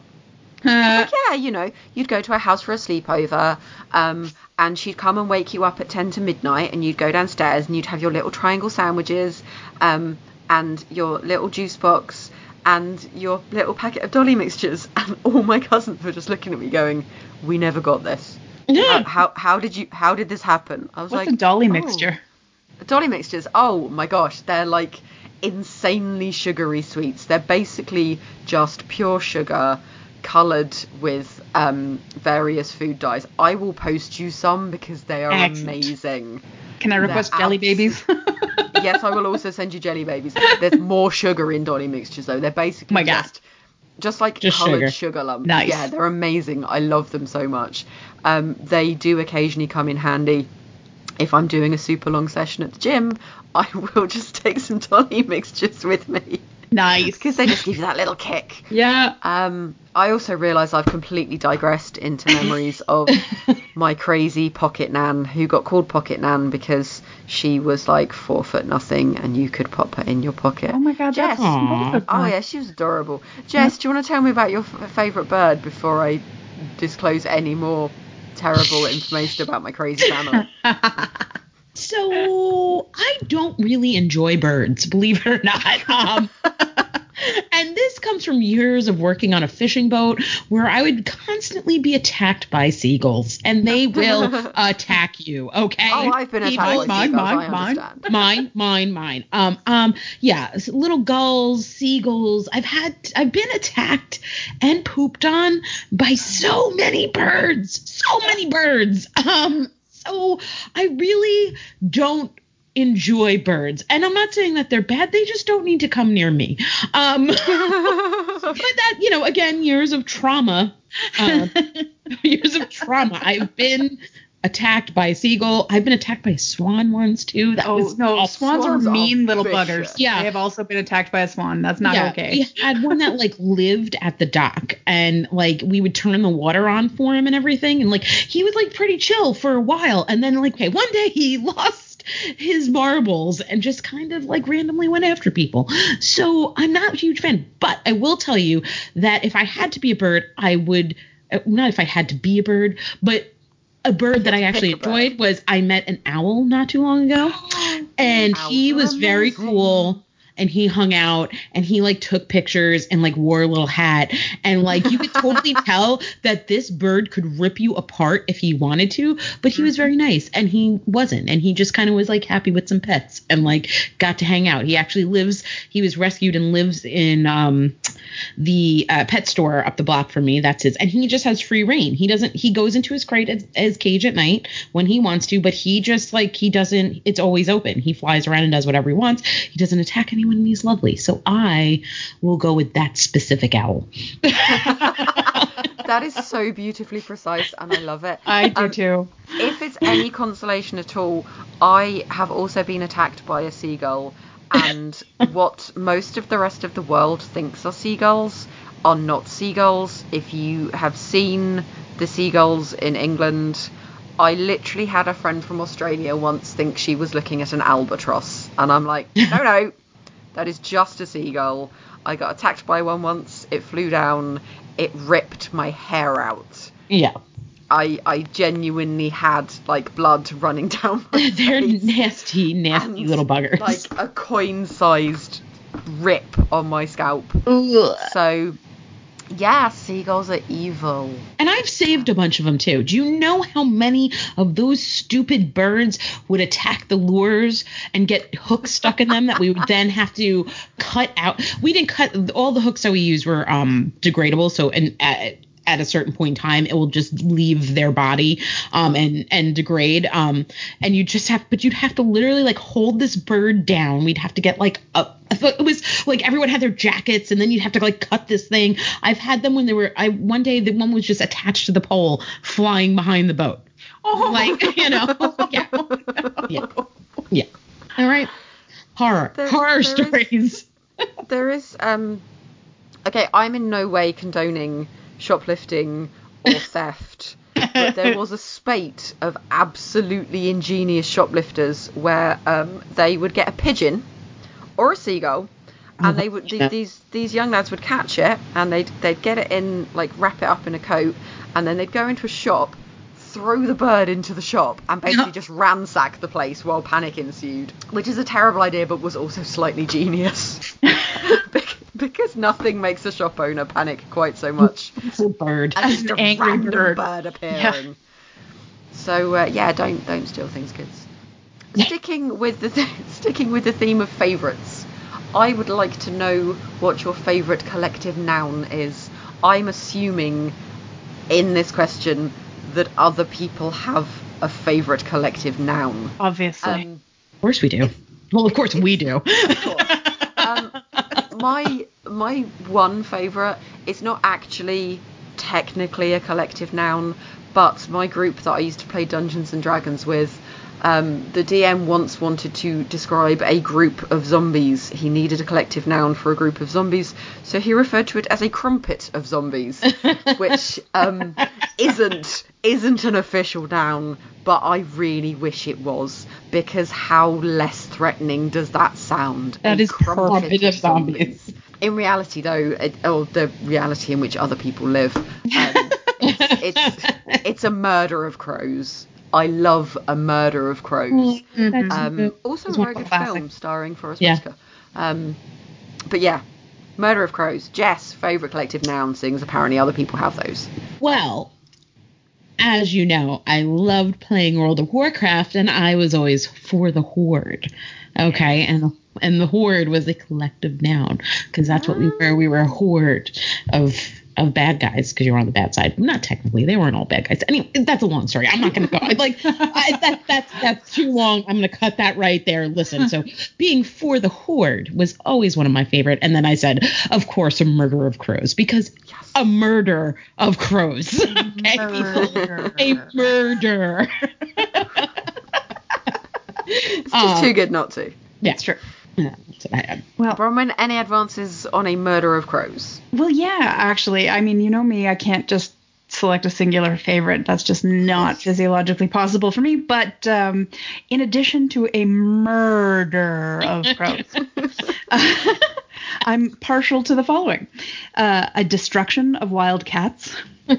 an ambush of tigers, a sloth of bears. What? Yep. Oh, it gets better. A stack of librarians. a disguising of tailors. And oh, this one, I don't know, this one might be my favorite. A hack of smokers. Amazing. Oh Pretty good. That's absolutely brilliant. A hack of. oh, I love collective nouns. They're just astounding. I know. I, I, yeah, I'm I'm in agreement. Like they're fun. It's fun.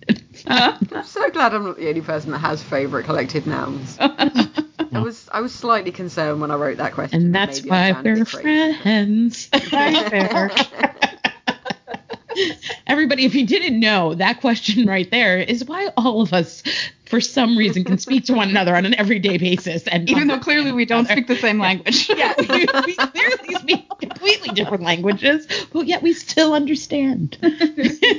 Most you still understand most of what I say. most, most. I'm not even going to Except for claim your it all hacky sticks, anymore. your Except when you go deep British. Oh my god. Amazingly British. Um. So, if Okay. Okay. I'm just I'm just gonna let you two finish. pulling it together. I'm pulling it together. I'm good. I'm good. Are you sure? Sure.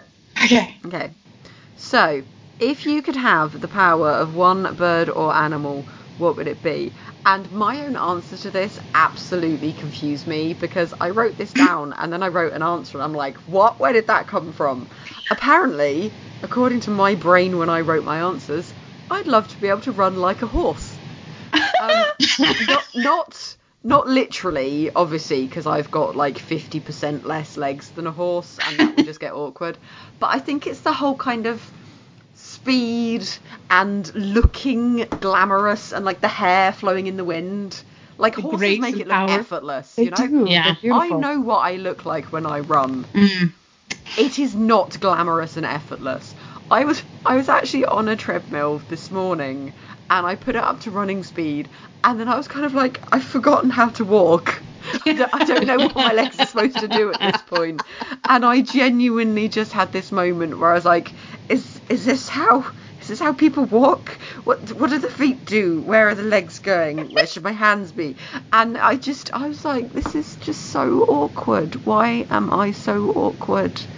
Why can't I just be a horse and Oh look my glamorous and not You're amazing. be terrible? um, Bronwyn, can you help me out here? Because I am just genuinely making myself sound Oh. like a crazy person. I mm-hmm. mean, then you went to me. So Yes. if I could have the power You are of my one, backup.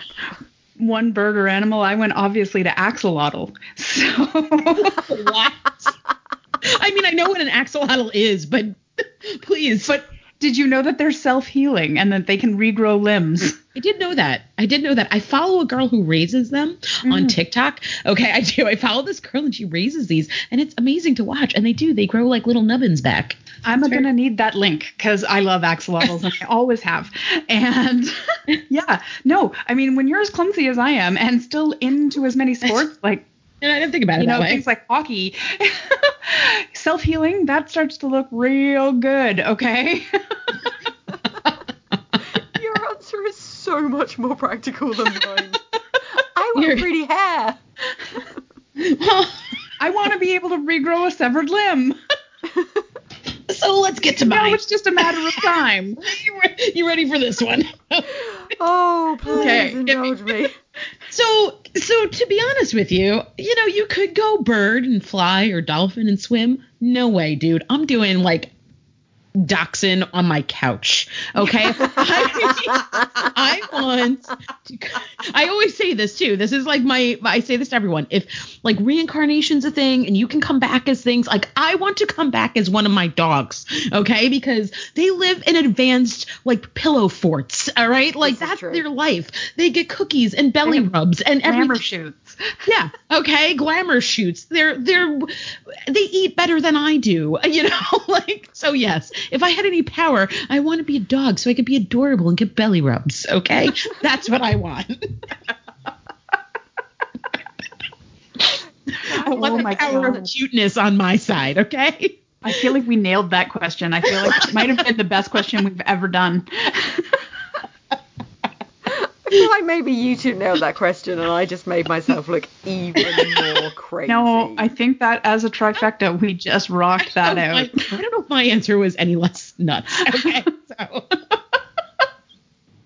B comes out of nowhere with an axolotl.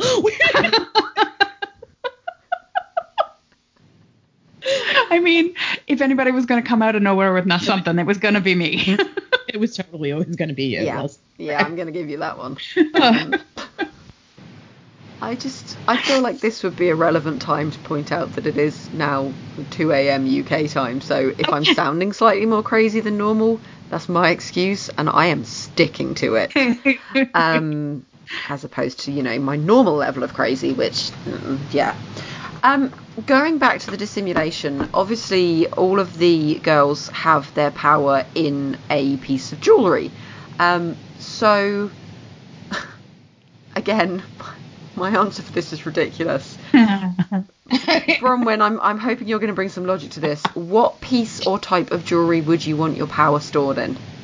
Okay, So I would like my power stored in a cuff earring or a bracelet, something I would wear every day because otherwise I would take it off and forget where it was and then I'd be screwed.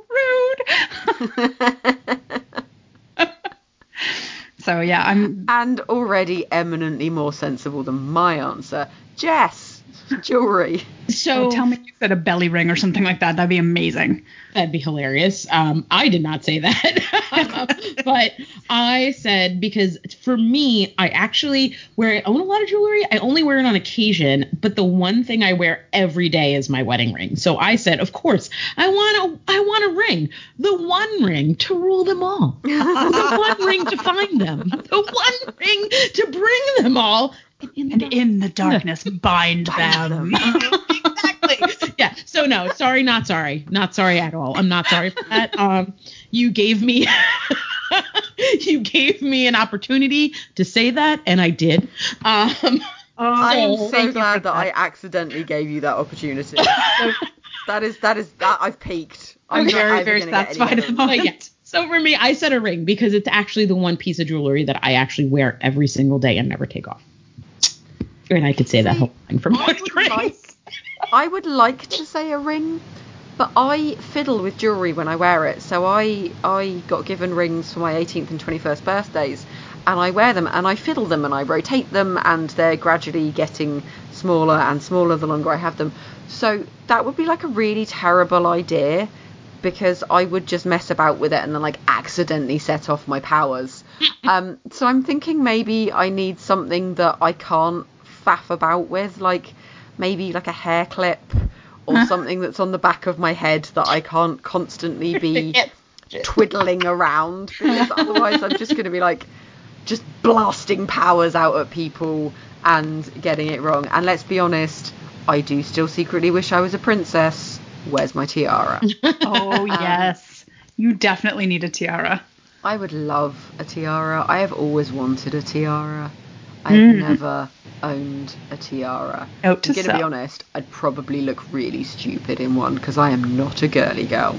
oh my god, um, if you get a tiara, aka if we get you a tiara, you have to promise that you will wear it to the gym. Please, and take pictures and put mm-hmm. them on the internet, or at least on the internet to us. That's absolutely fine. Buy me a tiara. I'll wear it to the gym. Yes. Again, You're getting so many things in the mail. oh, I love it so much. Pretty much agree to anything at this point. um, now, my next question is one of those questions that I ask, and you both tell me off for asking because it's a mean question to ask, and why do I ask it? but the next question is which member of the dissimulation is your favourite? And the reason I ask this is because I have a favourite, and my favourite is Binky, but she's not actually a member of the dissimulation, so I've ruined my own question. um, I just find Binky adorable. She's so sweet, and she just really wants to do the best for her friends at all times, and she's like super caring, and I love her to pieces. But if I have to pick a member of the dissimulation, I would probably pick Jenny because she's like really feisty and doesn't mess about and just wants to kick butt and take names. So, yeah, those are my answers, even though one of them is a cop out because he's not actually a member of the simulation. Jess, you love picking favourites. Thank you so much. Actually, I didn't have that hard of time. I really liked Emily Margaret. I liked her. I, I felt the hairstyle and just like her vibes in general. Like I was cool with her. She was kind of like I kind of enjoyed her. She was my favorite. I have a favorite. Okay. And that's and I'm sticking to it this time. Yeah. Definitive. Yeah. I love it. I love the fact that, that you are just straight in there. Uh, Bronwyn, your go. Pick a My favorite. was actually Emily too. Yay! I just really liked her. I, just, I know. I wanted to know more about her. I loved her power set. I loved her enthusiasm. Her haircut was wicked. I I love the color that I found out it was later, and I was like, yeah, I thought that was. I thought she'd look good in purple. okay, me and B are in there. Like yeah. we're in there. Yep. Okay, well that we're in that one then. Um, so next up, I'm. We've got some. List- Are we done? Yeah.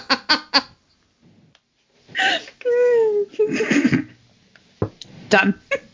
I'm done. Sure. Mostly. like that. Stop. Um, so we had some listener comments which I'm going to read, and then we have a listener question that I'm going to come to. Um, so Dormouse Daughter, who is at Dormouse Girl on Twitter, said, "I have my own copy which I keep rereading. I enjoy the plot, the characters, and the artwork. I would love to know what happens next, and or what the previous group did." Um, Thomas Brown, who is at Gothical Tom B on Twitter, said, "Loved it." As a GN creator, it's clear to see the joy and creative power that went into it. It's really the perfect all ages graphic novel.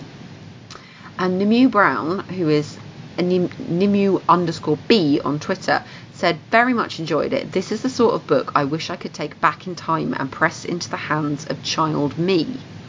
Now, following that last comment, what book would you like to go back and give to your childhood self if time travel was possible? Um, Bronwyn, I'm going to go to you first on that one. Oh, I loved this question. I loved that. Um, childhood me. Oh, I would give childhood me Ms. Marvel, the entire G. Willow Wilson run. Yes, Awesome. Princeless. Every Yes. issue of Princeless. Squirrel Girl, beginning to end. Uh, Still Life with Tornado by A.S. King for teen me, as opposed to like, little little me, but like preteen to teen me. Still Life with Tornado. Gotta get younger Bronwyn into reading A.S. King because I, I just missed opportunity. Um, and Making Friends for sure by Kristen Gudsnuk. Yeah. Yeah. Young Bronwyn would have loved that. So yeah, there I there are a bunch of books I've read recently that I'm like, ah, if I only had these when I was a kid. and also, you've cunningly basically just mentioned a whole bunch of books that we've done episodes on. Yes, Mhm. I have. Good work. You have. um, which which is quite amusing because my book that I would give to younger me is A.S. King's Gloria O'Brien's History of the Future, Mm-hmm. just to prove to younger me that anything is possible and to let my imagination go where it wants, but also to remind young me um, a lesson that I think I probably should have paid more attention to when I was younger, which is that family and friends are the most important things in the world, and so is being true to yourself and listening to your beliefs. Um, so, yeah, I really, really hope that Jess is going to give us an answer that's also something we've covered on the show because that would just be hilarious. Right. Well, yeah, that's the whole. You guys just took my whole list. You know, even the Every Heart a Doorway, the whole series, I would Yes. just please throw them like at me. You know what? There's one book too that I would give to little little me that we haven't read, and actually Bob um told me to read this, and he thought that Gwen would like it, and I loved it. Was a book called Hex Vet. okay, and it's I love that book. Yes, exactly. I would also give little me that book. That was another one. And there was another book called Punk Taco that I got at oh my god. Comic Con. Yeah. So yeah, those were two books that but everything else that you guys had, I was like, yeah, this is what I'd give to me. I Miss Marvel for sure would be a definite both amazing making friends books, but yeah, those um there's a bunch of books that now I think back. Like this book, I would totally just give this book to me. I would love this. I would eat this up. It's okay. We had we had good books when we were kids too. It's not like we didn't have books. That's true. Books Yet are you something we didn't have Enid Blyton. What? No, but you know what I did have and I made a note of? I had mm. Beatrix Potter. yes. Oh. That said, Beatrix Potter was heavily, heavily censored yeah. by my dad. He actually went through and whited out uh, all the references to beating children or selling tobacco. Okay. okay. That's amazing. Yeah, we had interesting. There were some interesting stuff in our um our our young our young books. Sometimes sometimes they were a little bit over, you know. Well, and I did. I have maybe mentioned once or twice that I was very, very sheltered. Yeah, I was going to say I I don't I don't remember there being that many terrible references in Beatrix Potter's. Book. no, no, it's quite funny actually because I actually have some of the old Beatrix Potter books that I that I had when I was little, and you can see where Dad like very carefully went through and and and high, like he actually went through and whited out some of the text because I was learning how to read so young, and I would take them and I would read them, and he didn't want me to read stuff that he hadn't read to me. That is genuinely adorable. yeah, so it's quite funny to see.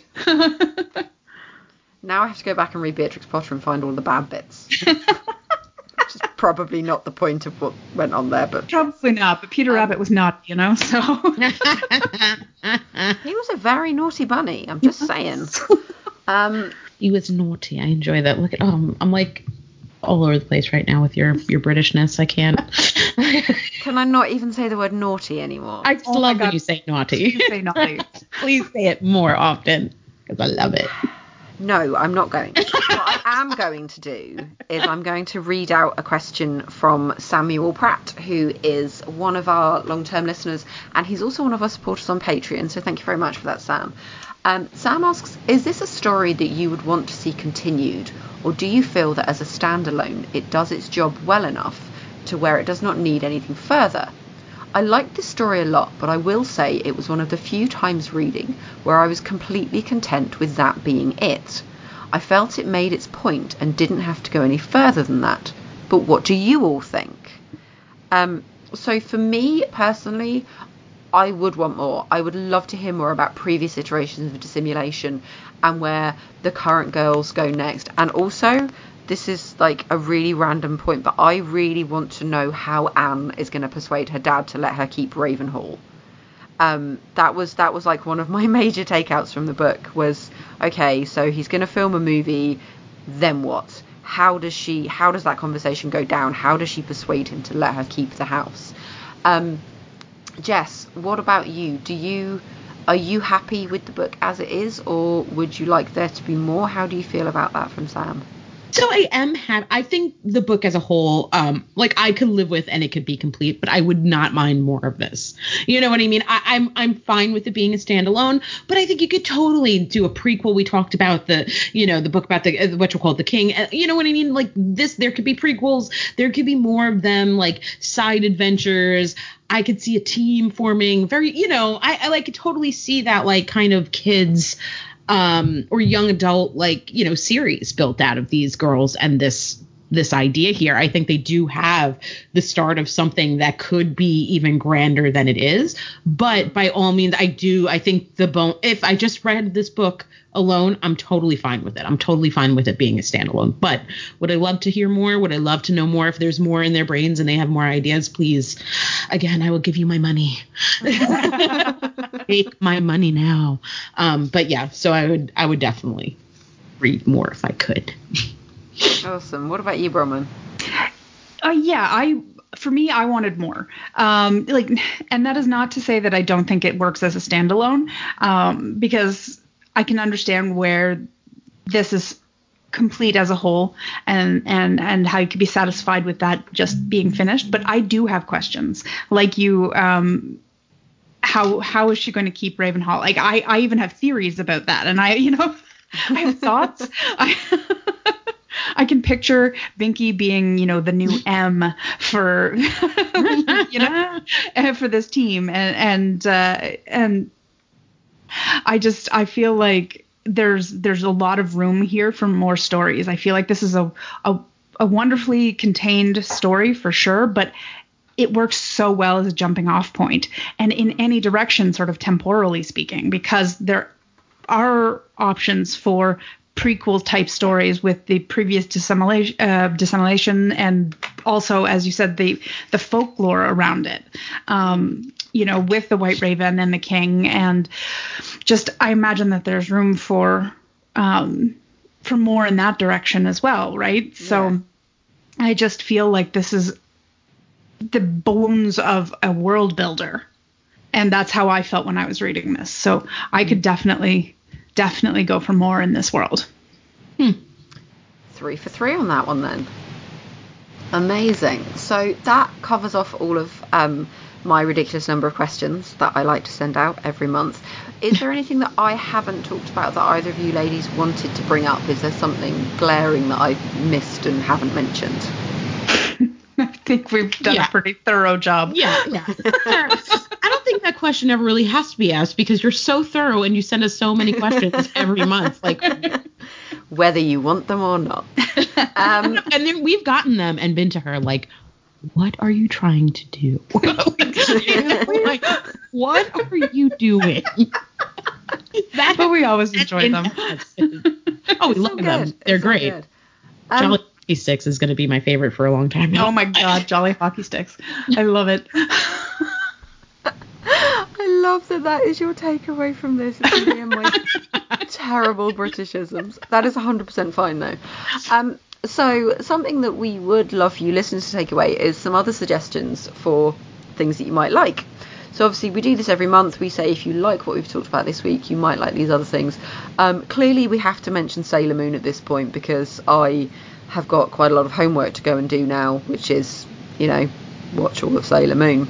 Um, I also want to reference the um, Noelle Stevenson showrunner based. No, that's not words. I also want to mention the She-Ra series that is on Netflix with Noelle Stevenson as the showrunner. It is a really wonderful piece of animation.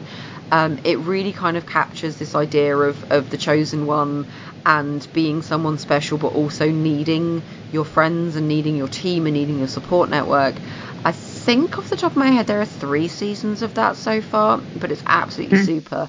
Um, and sticking with Noelle Stevenson, I would also mention Nimona, which was um, one of the very first episodes we ever did was about Nimona.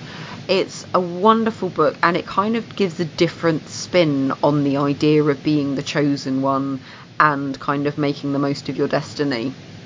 Um, there's a book by Jen Bartel called Crystal Fighters, which is um, just a very lovely little piece of kind of magic girl prettiness. All the art is by Jen Bartel, so obviously it's Ooh. absolutely beautiful. Um, but it's kind of about a girl who escapes the drudgery of high school teenage life by playing this computer game and then, um, you know, in, in classic teen drama style, gets sucked into the game. Um, Jumanji. yes. um, and it's it's just a really sweet little um, one and done graphic novel. So there's that. Obviously, there's the Making Friends series by Kristen Gudsnuk, which we've talked about on the show before. She's been a guest on the show and she's absolutely lovely. Um, but that series is really super about you know making the most of your friends and, and taking care of the people around you. Um, couple of Kelly Thompson books. There is the Nancy Drew comic that Kelly Thompson did with Jenn St-Onge, which is absolutely glorious and I love it to pieces. And also has loads of amazing representation in it that just kind of sneaks up on you and you don't really notice that it's happening, but it's a super book. Um, also, Kelly Thompson's take on Sabrina the Teenage Witch. Again, sort of looking at that, you know, taking care of the people around you and coming to terms with the fact that maybe you are special. Um, and then a couple of things that Jess and Bronwyn have already mentioned. So there's the Babysitter Club series by Anne M. Martin. If you can and still find them. I'm sure you, You can- can, but they are from the You can 90s. I will 100% warn get you. those on eBay.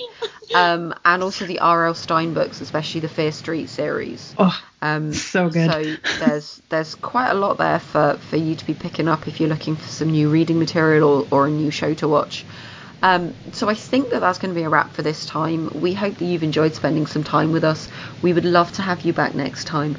Next month we will be taking a deep dive into the Netflix 2020 original movie To All the Boys I've Loved Before. P.S. I Still Love You starring Lana Condor, Noah Centineo, and Jordan Fisher. Um, Long term listeners to the show will know that we did an episode on To All the Boys I've Loved Before, which was a lot of fun, and quite a lot of people have said that that's their favourite episode. We really went deep into that movie. So I am deep. very excited. Very, very excited. So I've actually read the book that this second movie is based on. I'm going to go back and reread that as well as watching the film um, because I do like to kind of see like the gi- changes and differences that, that they make in these adaptations. Um, so if you have anything you'd like to talk to us about relating to a conspiracy of ravens, to all the boys I've loved before, P.S. I still love you, or you just want to say hello, you can find us on Twitter, Instagram, and Facebook. Just look for at Valhalla Ladies, or you can email ladiesofvalhalla at gmail.com. You can also see our beautiful logo on all of our social media, as designed by our very own Jessica. So, Lady B, where can our lovely listeners find you? You can find me on all the things at Shiny Baby Bee. And Lady J, where can you be found? Oh, I'm just everywhere at Jarsica. Personally, I'm on all the various social media channels under the name Geek Country Lady. Don't forget, you can also now visit ladiesofvalhalla.com for previous podcast episodes, blogs, and videos. We are also on YouTube, so please head there to like and subscribe, as the kids apparently say. Finally, we also have launched a Patreon site which has a whole bunch of support options ranging from online thank yous, early access to our shows, and a monthly book club. If you feel like helping us out with a dollar or more each month, please do head on over to patreon.com slash ladies of Valhalla or you can find the link on our website. Thank you once again and we'll be back in your ears again soon.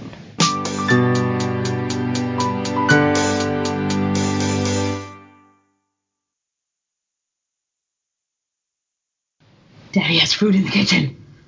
Oh my god. What is he making, Dax? You're gonna miss it. You better go. he literally looked at me and ran into the kitchen like, I am gonna miss it. What if he dropped something? I love how British she's been this. Oh, Oh my god, so British, it's amazing. She'll hear this when she's recording. I know. I, I love how British this episode has become. It is wild and I love it so much. But like what is what is like Was it bun bunting Bunt- Bun- bun- bunties, bunt- bunties bunties. is that a word it's not a word I've ever heard before I swear to God I speak English you can take this. So, oh my god, I know. I'm like, what you talking? When I was reading this, that's why I didn't say anything. I'm like, I was gonna ask her, and then I'm like, no, I want to wait till we're recording because I can't wait to like talk about this. Jolly hockey sticks. oh my God I could not believe the jelly hockey sticks I legit looked it up I was like how is there something that has hockey sticks in it and I don't know what it is Like, yeah, I'm like, I'm not even gonna make her explain that. I'm like, I'm not even going to. Not even going to. do they even play hockey in England I didn't think they did oh, yeah, I didn't know that was a thing over there. how do they even know what hockey sticks are I mean, it's only in the colder states here, so like, oh god. Maybe they mean field hockey. Oh, I wonder if that is what they mean, though. right?